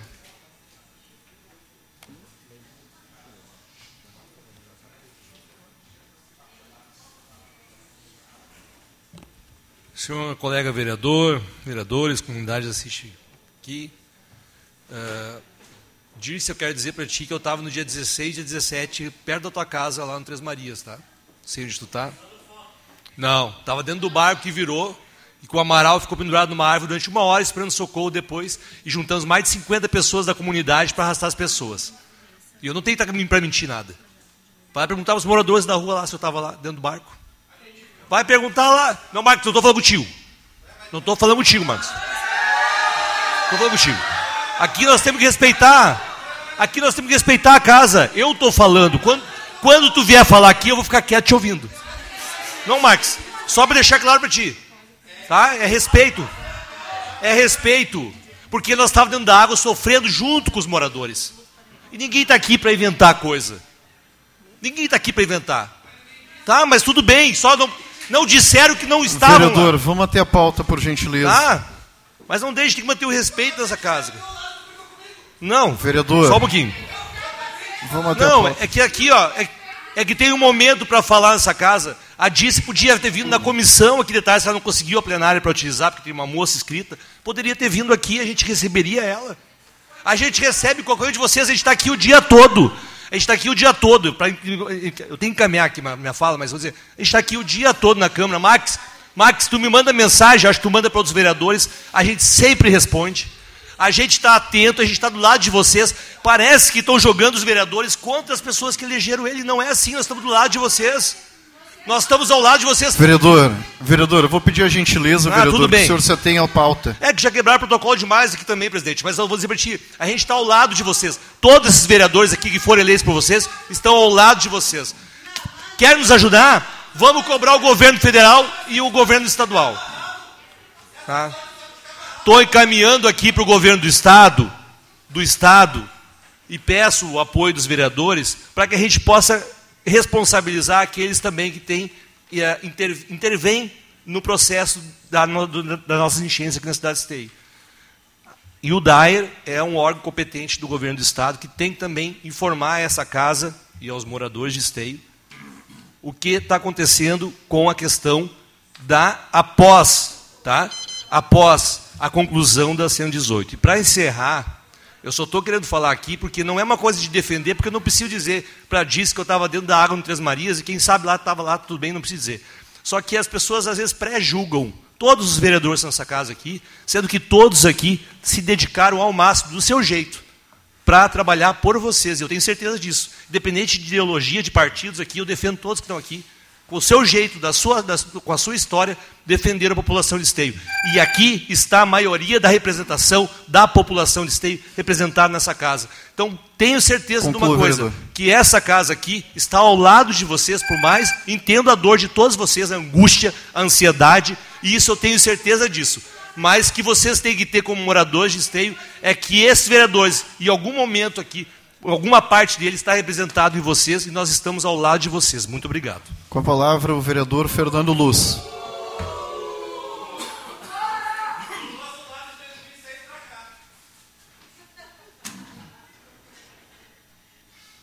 É o mais fácil, vai. Esse requerimento do Dyer eh, e me causou um certo espanto nesses últimos dias, quando teve aquela chuva. eh, várias pessoas passaram lá e viram né, em loco. Aquilo ali tem uma coisa muito errada, aquilo ali. né? Eu, não consigo acreditar que façam tanto estudo, tanto levantamento, uma obra que demorou tantos anos para ficar pronta né, e resulta naquilo ali. Quem passar ali pela Luiz Pasteur ali vai ver. Né, abriu uma cratera, aquele volume de água todo desemboca ali no arroz Esteio, vai estourar lá na São José quando a gente tiver algum tipo de problema. Então, isso é outra pauta também que tem que ser, tem que ser vista. Né? Essa pauta e a gente também tem que trazer esse pessoal do DAER aqui, ou ir lá pessoalmente, lá cobrar eles, é porque ali tem, tem um erro de projeto ali grotesco. Grotesco. Né? Eh, E eu queria só aproveitar também, né, o Sandro fez uma fala aqui, eu, né, eu entendo o sentimento né, de, de- de, revolta das pessoas que estão passando por tudo isso. Eu entendo. Entendo mesmo. Né? Mas eu acho que a- o melhor caminho né, para gente, a gente continuar nessa caminhada, e acreditem, amigos, essa caminhada é longa, é longa. Para a gente ter êxito, é a gente trabalhar no sentido de cooperação. Né? Cooperação. Porque se a gente ficar se degladiando, ah, só vai ser bom para quem, sei lá, quer, quer usar do movimento para algum tipo de oportunismo, alguma coisa. Agora, 99,9% das pessoas que estão aqui, que estão passando por isso, elas querem apenas que o problema seja resolvido. tá? E eu acho que o melhor caminho é a gente trabalhar em cooperação. tá? Então, eu estou à disposição. Eu mandei uma mensagem para a Dirce, né, semana passada. né? Então, assim, ah, é muito fácil de me achar, é muito fácil de me contatar. Aí podem contar comigo. E esse é o recado que eu queria deixar para a gente trabalhar vereador. em cooperação. Obrigado. Em votação.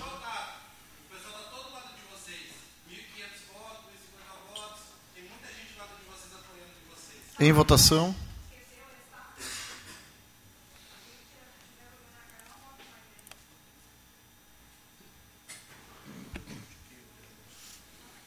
Acho que atualiza ele.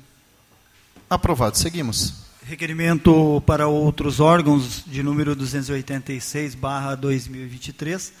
Aguardo o gabinete da vereadora Fernanda Fernandes requer que seja encaminhado ofício ao governo do Estado com cópia à Corsan e a AEGEA Saneamento e Participações SA solicitando que responda os seguintes questionamentos. Quais os critérios para receber a isenção da taxa de água? 2. A informação recebida é de que somente 2 mil pessoas em todo o Estado serão contempladas. Quais os critérios para esta seleção de pessoas? 3. Por que a isenção será de apenas um mês, já que a solicitação foi de três meses? Em discussão, requerimento para outros órgãos da nobre colega vereadora Fernanda Fernandes. Com a palavra, a vereadora Fernanda Fernandes.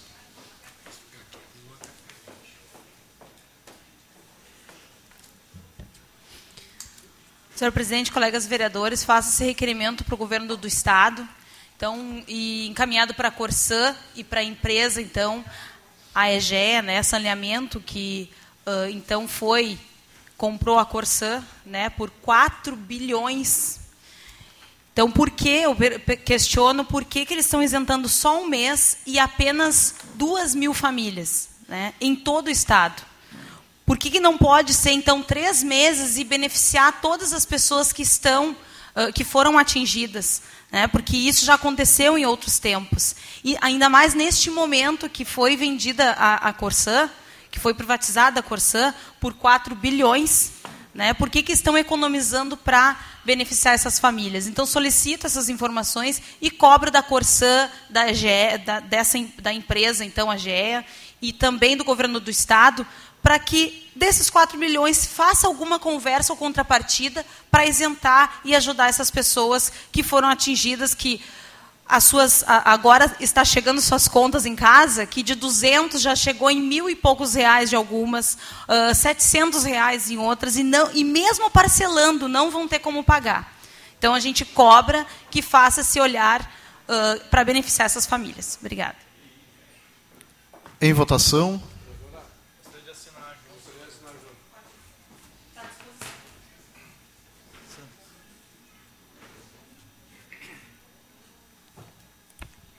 Aprovado. Seguimos.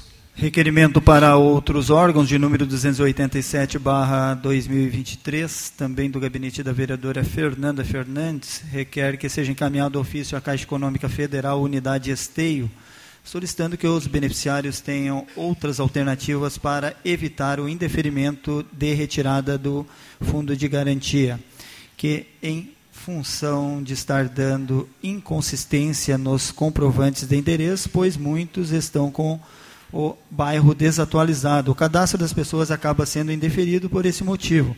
O FGTS é direito adquirido dos trabalhadores atingidos pelo ciclone, necessitando assim esgotar as possibilidades para que seja deferido. Em discussão, o requerimento. Com a palavra, a vereadora Fernanda Fernandes.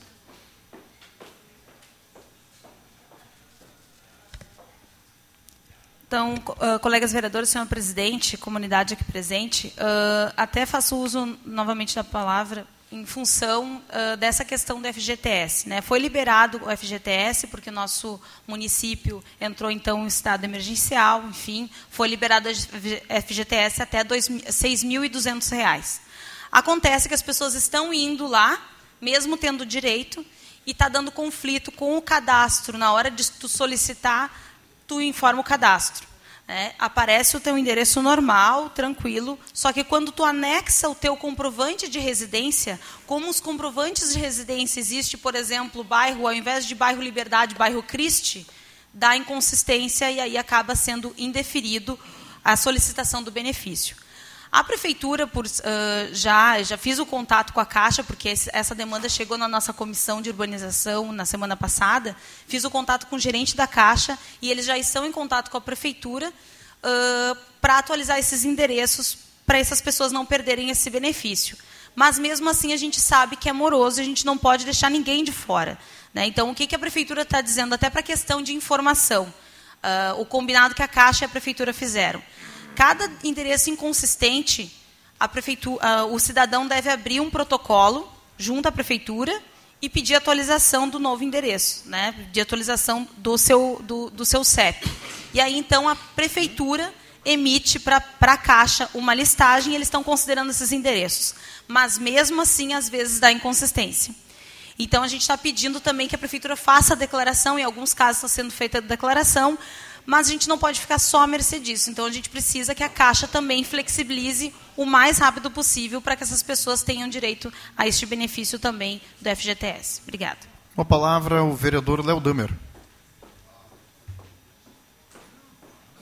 Vereadora, na, na verdade, eu gostaria apenas de fazer uma sugestão, é porque a informação que, que estão dando para as famílias, então, é que mesmo abrindo a ouvidoria, essas mesas serão avaliadas até 20 de setembro. A enchente foi em 16 de junho. Julho, agosto, setembro. São três meses de prazo para resolver. Então, que incluísse apenas no requerimento que fosse reduzido o prazo. Porque já há um, um protocolo para isso, mas que se esse prazo de três meses, todo mundo pergunta por que, por que três meses para resolver uma questão de endereço entre dois órgãos. Vereador, gente- me permite uma parte? Sim, sim. É, eu passei uma mensagem, eu acho que, é que o senhor está uh, colocando, talvez uh, eu não expliquei bem. Até dia 20 de setembro é até onde a prefeitura vai aceitar uh, uma ouvidoria, não é que eles vão levar até 20 de setembro. Talvez eu me expliquei mal ali quando eu coloquei para o senhor. É que, que, as mesas sejam avaliadas É, até 20 é. de setembro. Essa É, informação. é, é. Eles vão aceitar a ouvidoria até 20 de setembro. Tá, então não é que elas É. sejam avaliadas até 20. Não é que vai As ser avaliado até 20 de setembro. fazer- Pode, as pessoas terão o direito de entrarem na ouvidoria até 20 de setembro. Perfeito. Né? Em votação.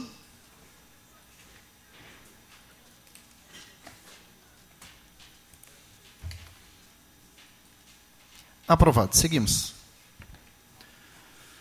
Passamos então às moções, senhor presidente. Por gentileza, então, leitura das moções agora. Vereador der licença.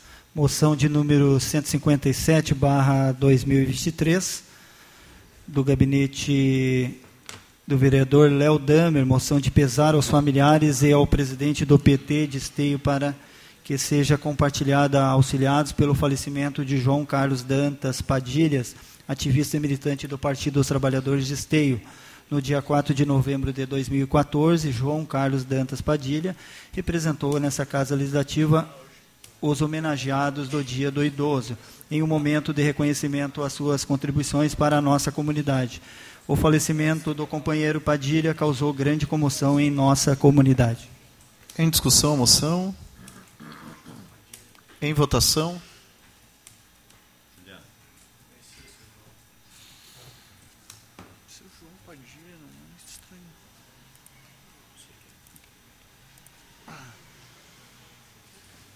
Aprovado. Seguimos.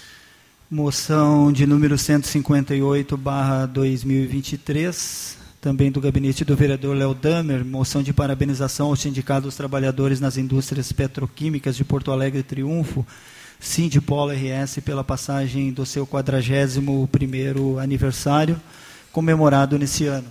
A posse da nova diretoria do Sindipolo ocorrerá no dia 21 de julho, motivo que nos leva a estender a homenagem à nova direção do sindicato. Em discussão, moção de número 158. Do nobre colega vereador Léo Damer. Em votação.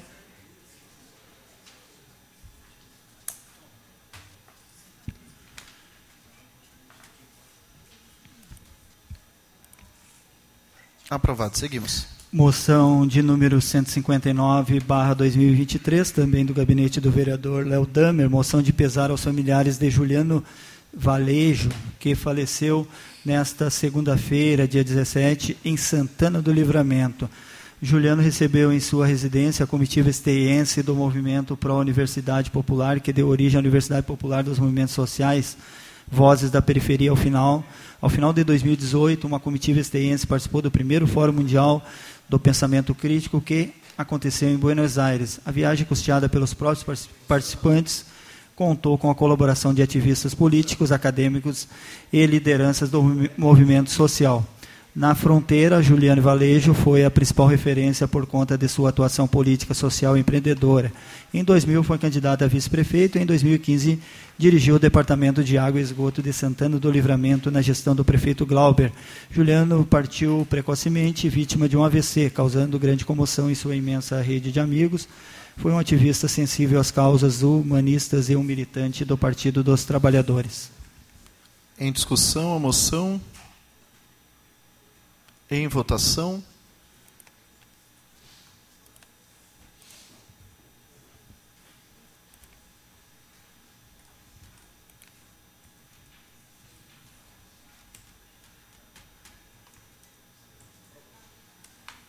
Aprovado. Seguimos. Moção de número 160, barra 2023, agora do gabinete do vereador Gilmar Rinaldi. Moção de parabenização à equipe diretiva da Escola Bairro do Parque. É com grande sa- satisfação que dedicamos esse momento para, para parabenizar o professor Denilson Gonçalves. O professor é uma referência na sala Maker da Escola Bairro do Parque e seu compromisso em estimular a criatividade, a inovação e o pensamento crítico em nossos alunos é verdadeiramente admirável. Temos a honra de compartilhar a notícia que o trabalho do professor Denilson foi premiado nas Olimpíadas de Robótica para professores organizadas na, pela 27ª Coordenadoria, Regional da Educação, conquistando o primeiro e o segundo lugar na competição. Em discussão, moção. Em votação.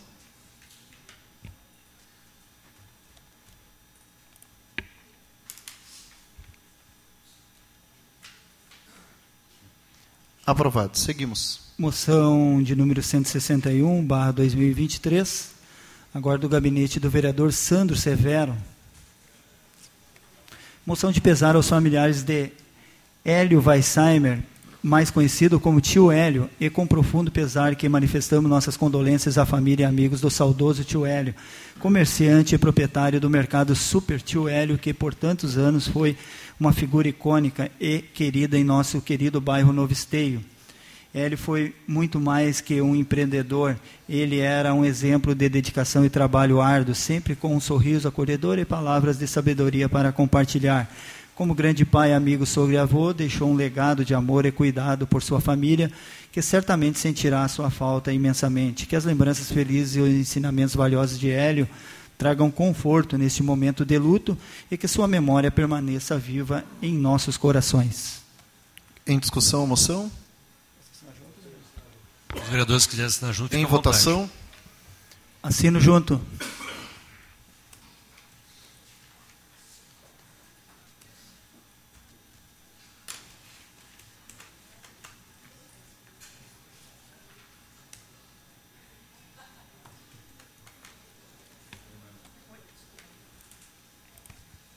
Aprovado. Outros requerimentos. Plenário número 26, barra 2023, do gabinete do vereador Luciano Batistello. Requer que, de, requer que requer que depois ouvido do outro plenário dessa Casa Legislativa, cumpridas as formalidades regimentais, na, na forma... Viabilidade de adaptação.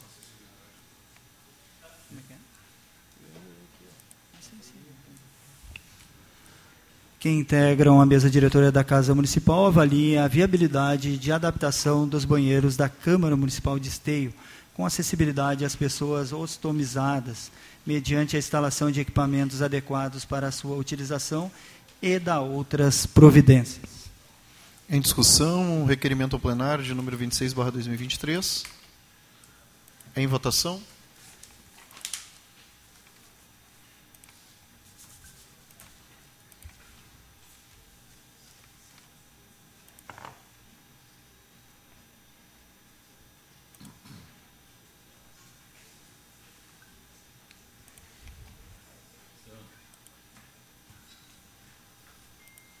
Aprovado. Seguimos. Outros requerimentos, plenário número 27, barra 2023, gabinete da vereadora Fernanda Fernandes, requer que seja encaminhado ofício à mesa diretora dessa Casa Legislativa, questionando se existe alguma previsão de horários alternativos nos dias de jogos da Seleção Brasileira de Futebol da Copa de- do Mundo Feminina, conforme estabelece as orientações da portaria número 3.814, de 17 de 7 de 2023, e também de acordo como aconteceu com os jogos masculinos em Copas passadas. Em discussão, requerimento plenário. Em votação.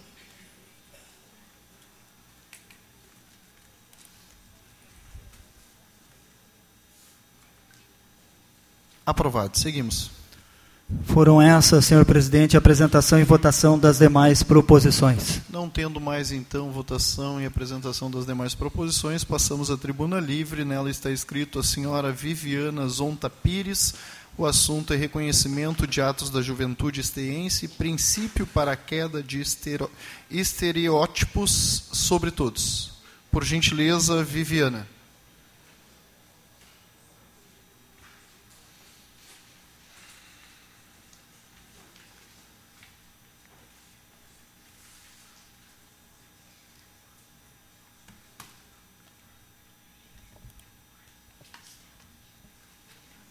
Boa noite a todos. Como já foi dito, meu nome é Viviana Zonta Pires. Comumente conhecida como Viviana Pires, pelo fato de ser escritora. E pela segunda vez eu estou aqui ocupando o espaço da Tribuna Livre. Em agosto do ano passado, eu pedi ajuda para lançar o meu primeiro livro, O Grande Espetáculo de Paris. E com a ajuda, com o apoio que recebi, lancei o livro em novembro do ano passado. Hoje, entretanto, não falo apenas por mim ou por um pequeno grupo de pessoas, mas por uma quantidade relativa de indivíduos que muita gente ainda desconhece sua verdadeira identidade. Não são pessoas que se escondem da sociedade, nem mesmo pessoas com dupla identidade. São pessoas que querem mostrar quem elas são, mas muitas vezes elas são escondidas. Elas estão escondidas do resto da sociedade por conta do que falam a respeito. No caso, sobre você ser filho de quem você é, sobre você ser de determinado time, de determinado sexo, sexualidade, por você ser de determinada cor, uh, pelo, pelo seu espectro, independente. Então, muitas vezes nós acabamos sendo julgados pelo que dizem sobre nós e não pelo que nós realmente somos. De acordo com o dicionário, julgamento se refere a uma avaliação que considera uma série de fatores e provas para a formação de uma decisão embasada. É isso que, nós, que acontece com a gente. Um julgamento. Só que eu me pergunto: que fatores? Que provas? Que avaliação que desconhecemos? Ninguém nunca me falou que eu estava sendo avaliada? Que sobre o que falavam de mim vale alguma coisa? Nesses julgamentos, os termos fatores e provas são restituídos por estereótipos. Não somos avaliados diante de nossos atos, mas somos, mas por sermos filhos de quem somos, mas por tudo o que um ser humano pode utilizar para classificar as pessoas e dizer que somos diferentes uns dos outros. Eu tenho 10 minutos para falar e eu não passaria os meus 10 minutos falando motivos para que as pessoas possam ser divididas. Eu prefiro encontrar motivos para nos encontrarmos, para nos aproximarmos, do que para nos dividirmos. Falando de mim, por exemplo, este ano eu fui diagnosticada com transtorno de espectro autista de nível de suporte 1. Embora ano passado eu ainda tenha começado as testagens. Foi um diagnóstico extremamente tardio, já que a grande maioria recebe diagnóstico por volta dos 2, 3 anos de idade, e eu com 16 anos de idade. A grande maioria das pessoas que me conhecem sabem de tudo o que eu sou capaz de fazer e depois descobriu que eu tenho, que eu sou autista. E acontece que por conta disso eu fui julgada muitas vezes, apontando, independente de eu ter escrito livros, de eu ter feito palestras ou de qualquer outra coisa, e disseram que pelo fato de eu ter feito tudo isso, eu era uma grande mentirosa. Porque um autista jamais conseguiria falar como eu falo, que jamais conseguiria alcançar as coisas que eu alcancei. Isso é um exemplo. E muitas vezes,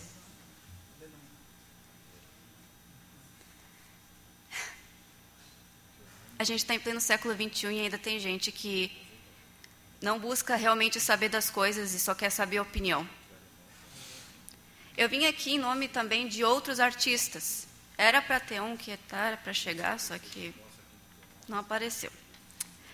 Uh, somos artistas, escritores de livros publicados ou oberal da publicação. Somos autores, sonhadores que almejam ver suas obras nas prateleiras das livrarias e nas mãos de leitores por aí. Na teoria, a gente não tem concorrência, porque é só ler um livro, só ouvir uma música e depois tem mais um.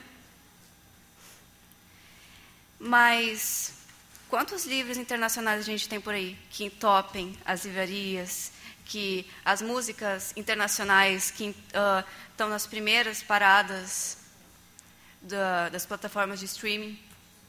E aí? Os olhos estão vidrados para os internacionais porque eles têm milhares de seguidores, porque eles têm fama, porque eles têm as coisas deles, e isso chama atenção. Enquanto isso, a gente costuma olhar para eles e não costuma reparar a criança que quer escrever um livro, o jovem que quer ser jogador de futebol, o adolescente que, quando se formar, quer ser vereador, ou até mesmo a bandinha de garagem da quadra de trás, porque não são nada na teoria. E na prática, melhor que muita gente. Como escritora, questiono-me: por que meus livros não são vendidos nas lojas como qualquer outro? E por que, que eu tenho que doar o que me endividou para instituições que se dizem apoiadoras de escritores? No caso, tantos compram os livros que escritores internacionais nem se importam com o valor recebido, enquanto isso nós gastamos o valor do nosso bolso, não, uh, não ganhamos tostões e ainda por cima temos que doar. Falo sozinha para que me escutem, mas não sou apenas eu. Não somos apenas um grupo de pessoas, não somos apenas 12, 10, 20 pessoas. Somos dezenas de pessoas, não só aqui em Esteio, mas em todo lugar. Uh, digo por tudo, por pessoas de todas as idades que desejam realizar seus ideais, mas são barrados por conta de julgamento sem razão. Como escritora, peço que leiam nossos livros e os recomendem aos demais. Livros serão apenas papel se permanecerem na estante, mas serão uma fortaleza se forem lidos. Não julguem as pessoas pelo que vocês ouviram falar. Tirem suas próprias conclusões e façam do mundo um lugar com mais oportunidades para que o sonhador, para os sonhadores que ainda virão. Imortalizem nossas palavras e usem-nas de exemplo. Eu vim em nome dos escritores pedir apoio, não apoio financeiro, mas o apoio de reconhecimento. No caso, a minha pauta é reconhecimento de atos da juventude esteiense. Princípio para a queda de estereótipos sobre todos. Eu vim aqui como escritora, como autista, como menina de 16 anos. Porém, eu estou aqui para falar sobre todo mundo. Então, eu estou me limitando, porque eu tenho 10 minutos, agora eu tenho um pouco mais de dois minutos. Então, eu espero que saibam não vale só para uma pessoa, vale para todas. Quando alguém falar de alguém para vocês, busquem saber quem realmente é. Não se baseiem no que falam sobre ela. Porque nisso pode estar escondido uma pessoa que tem sonhos, uma pessoa que tem talento, que tem vontade de se mostrar, de se realizar para esse mundo. E por conta dos julgamentos que as pessoas fazem sem saber quem a gente é, a gente esquece de correr atrás do que a gente quer. E foi isso. Obrigado pelo espaço. Muito obrigado, Viviana. Zonta Pires. Passamos agora ao grande expediente. Nele estão inscritos os nobres colegas vereadores Sandro Severo, Cristiano Coutinho, Derli Cienza e vereadora Fernanda Fernandes. Vereador Sandro Severo. Declino. Vereador Cristiano Coutinho declina. Vereador Derli Cienza. Declino, senhor presidente. Vereadora Fernanda Fernandes. Com a palavra.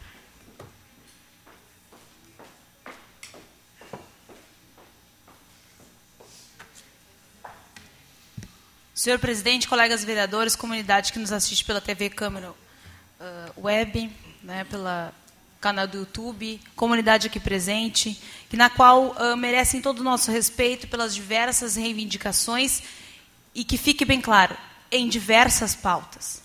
Neste momento, nós precisamos sim falar de enchente. Neste momento, e quem acompanha e se acompanha o trabalho dos vereadores de fato, estão vendo que todas as proposições aqui são sim para cobrar de alguém algo, para que aconteça algo, para isso uh, faz, beneficiar alguém. Que fique bem claro isto. Nós aqui, vereadores, né, uh, podemos ter falhas, podemos não estar em todos os lugares. Tá? Muitas vezes a gente é uma pessoa só. Além de ser vereadores, nós temos as funções iguais vocês. O meu filho está ali embaixo, ali, ó, porque eu não tenho com quem deixar. Ele está trabalhando aqui comigo. Não é, não é demagogia, não é me achar tal, porque eu estou com meu filho trabalhando. Não, eu não tenho opção, eu sou uma mulher como qualquer outra. Né? E nós estamos aqui, tem uma relação de coisas que eu posso prestar contas para a comunidade que a gente está batalhando sim. Isenção da taxa da água, sim, todos nós estamos cobrando. FGTS para que vocês recebam esse benefício que é direito de vocês, é direito do cidadão, e nós estamos esgotando as possibilidades e cobrando da Caixa e vamos esgotar as possibilidades o órgão que for, seja do prefeito, do governador, do presidente da República. Todos aqui são de todos vários partidos. Ninguém está deixando de cobrar do presidente Lula, ninguém está deixando de cobrar do Eduardo Leite, ninguém está deixando de cobrar do prefeito Leonardo Pascoal. Eu sou do partido do prefeito Leonardo Pascoal e a maioria das minhas proposições foram cobrando coisas dele, em prol da comunidade. E tenho certeza que outros colegas vereadores fizeram a mesma coisa. Eu estou falando aqui, prestando contas dos meus, das minhas proposições mas também acompanha o trabalho dos outros vereadores. Agora, gente, a gente não vai conseguir tudo? Não, a gente não vai conseguir tudo. Eu, como vereadora, eu digo assim, ó, se eu pudesse escolher, no máximo dois mandatos, eu estaria aqui. Por quê? Porque quem tem perfil executor fica limitado aqui. O vereador é uma atividade meio. Agora, a população tem que acompanhar o trabalho do vereador. Não só na rede social e sair falando que o vereador é midiático. Não, às vezes o vereador está postando coisas para prestar contas para quem votou nele. Porque se ele não postar, ele não está fazendo nada. E hoje, infelizmente, a ferramenta é uma rede social. E me desculpe, eu não estou criticando ninguém. Eu estou fazendo a gente pensar. Todos nós, cada um com o seu papel. O, a crítica de vocês também está fazendo eu pensar o que eu estou falhando, o que eu posso fazer mais e o que eu estou fazendo certo. Mas eu peço aqui encarecidamente que cada um faça o seu pensamento. Se está cumprindo mesmo, eu sei. E assim, ó, nem perto do que imaginar, mas acompanhei de perto, estive em todos os bairros, né, em várias enchentes, nessa principalmente. E sei como é duro perder tudo em casa. A gente fica uh, sem chão. E ainda mais, uh, os, os recursos não vêm na celeridade que a gente precisa. Eu entendo perfeitamente. E vocês não acham que, para nós, vereadores, não é ruim deitar a cabeça no travesseiro e saber que a gente não consegue tudo para vocês? Eu estou falando isso com toda a emoção do mundo, entendeu? Porque assim, ó, clama. E é ruim a gente ouvir críticas que a gente sofre aqui. Entendeu? E, e assim, ó, se fosse uma crítica sem ter se esforçado, não teria problema nenhum, podia me tripudiar. Mas eu tenho certeza que tem esforço. Mas a gente precisa de união. E precisa que cada um faça a sua parte. Então hoje eu faço o grande expediente para trazer essa reflexão para todos. Para o Poder Legislativo, se não está fazendo, tem que fazer mais. Para o Poder Executivo, se não fez, faça mais. Para o Poder Executivo Estadual, para o Poder Executivo da União, mas também para a comunidade. Se não acompanha a política, que acompanhe mais. E a gente quer mais essa casa lotada aqui, nos cobrando sim, mas acompanhando também o que a gente está fazendo. Essa, esse é o meu grande expediente de hoje. Obrigada.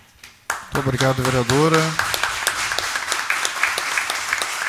Passamos agora à ordem do dia. Vereador Derli Cienza. Passando então à ordem do dia, projeto de lei executivo número 208/2023, que cria vaga para o cargo de professor de matemática na estrutura administrativa do Poder Executivo. Este necessita o parecer verbal da Comissão de Constituição, Justiça e Redação. O presente projeto visa criar uma vaga para o cargo de professor de matemática para atender às demandas da Secretaria Municipal de Educação por estar de acordo com o artigo 48, parágrafo 2 inciso 1 da Lei Orgânica de Esteio, a comissão opina pela tramitação normal do projeto. Tem mais membros? De acordo com o parecer. Demais membros? Acompanho o parecer. Desculpa. Em discussão? Em votação?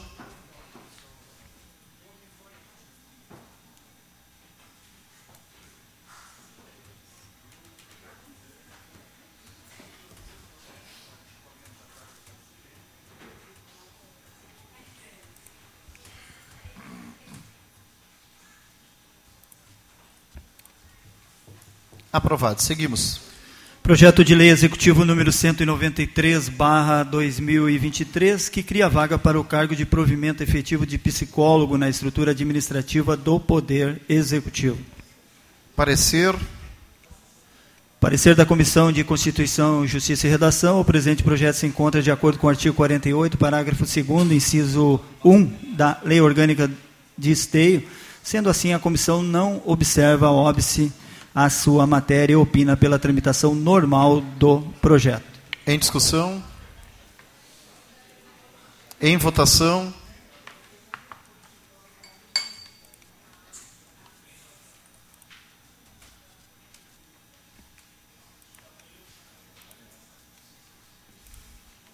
Aprovado. Seguimos.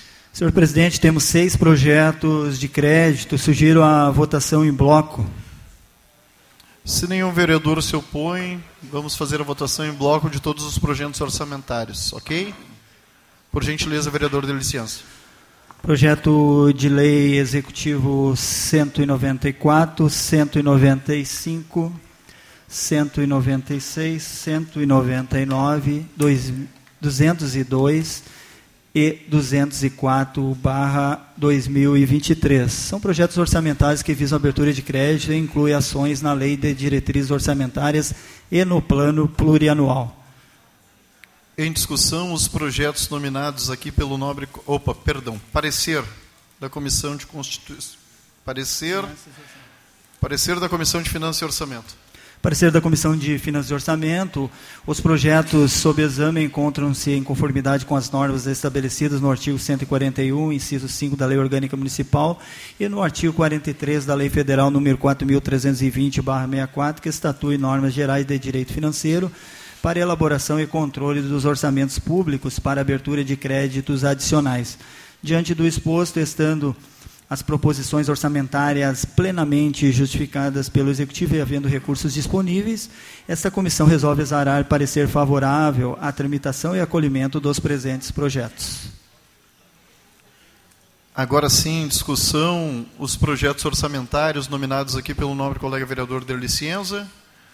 Em votação.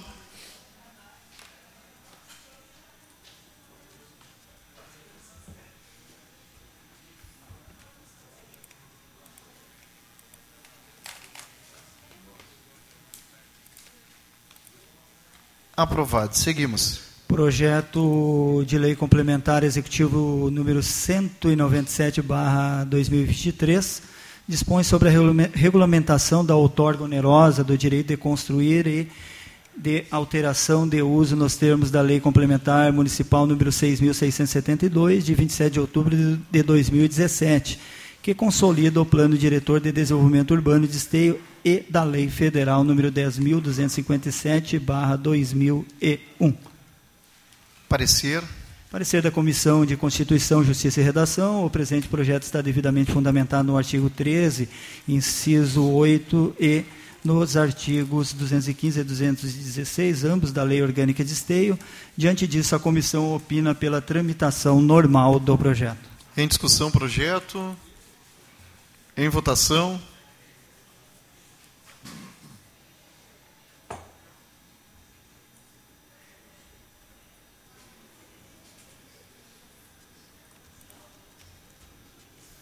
Aprovado. Seguimos. Projeto de Lei Complementar, Executivo número 198/2023, que altera a Lei Complementar Municipal número 6672 de 27 de outubro de 2017, que consolida o Plano Diretor de Desenvolvimento Urbano de Esteio.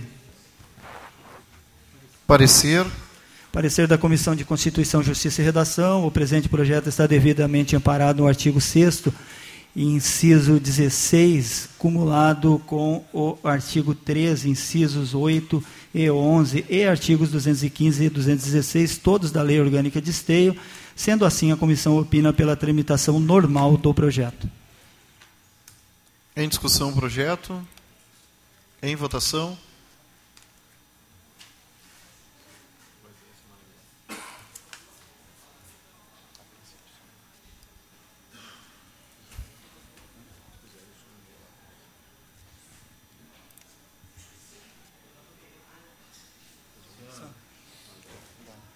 Aprovado.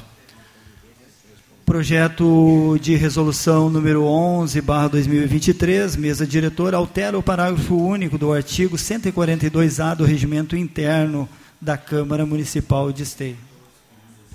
Em discussão, parecer. Parecer da Comissão de Constituição, Justiça e Redação. O presente projeto está amparado no artigo 105, inciso 1 do regimento interno dessa casa. Assim, a comissão opina pela tramitação normal do projeto. Agora sim, em discussão. Em votação.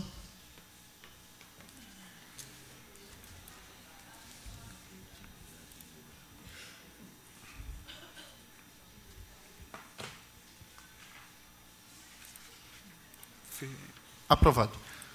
Projeto de resolução número 12, barra 2023, mesa diretora, dispõe sobre a política de proteção de dados no âmbito da Câmara Municipal.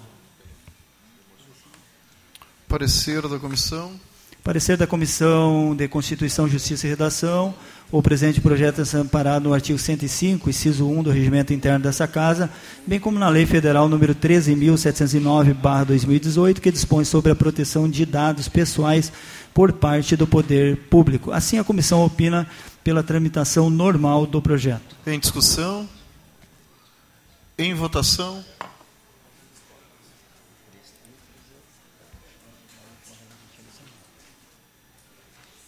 Aprovado. Seguimos.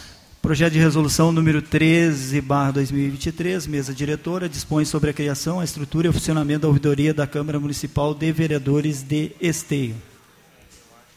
Parecer da comissão. Parecer da Comissão de Constituição, Justiça e Redação. O presente projeto está amparado no artigo 105, inciso 1 do Regimento Interno dessa Casa, bem como na Lei Federal número 13.460, barra 2017, que dispõe sobre participação, proteção e defesa dos direitos do usuário dos serviços públicos da administração pública. Diante do exposto, a comissão opina pela tramitação normal do projeto. Em discussão, projeto.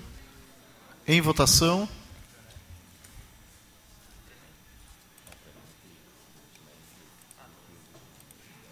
Aprovado. Seguimos. Não temos mais projeto na ordem do dia, senhor presidente. Não tendo mais projeto na ordem do dia, pergunto se algum nobre colega vereador quer fazer o uso das explicações pessoais. Não tendo vereador inscrito, enquanto presidente desta Casa Legislativa, dou por encerrada essa sessão.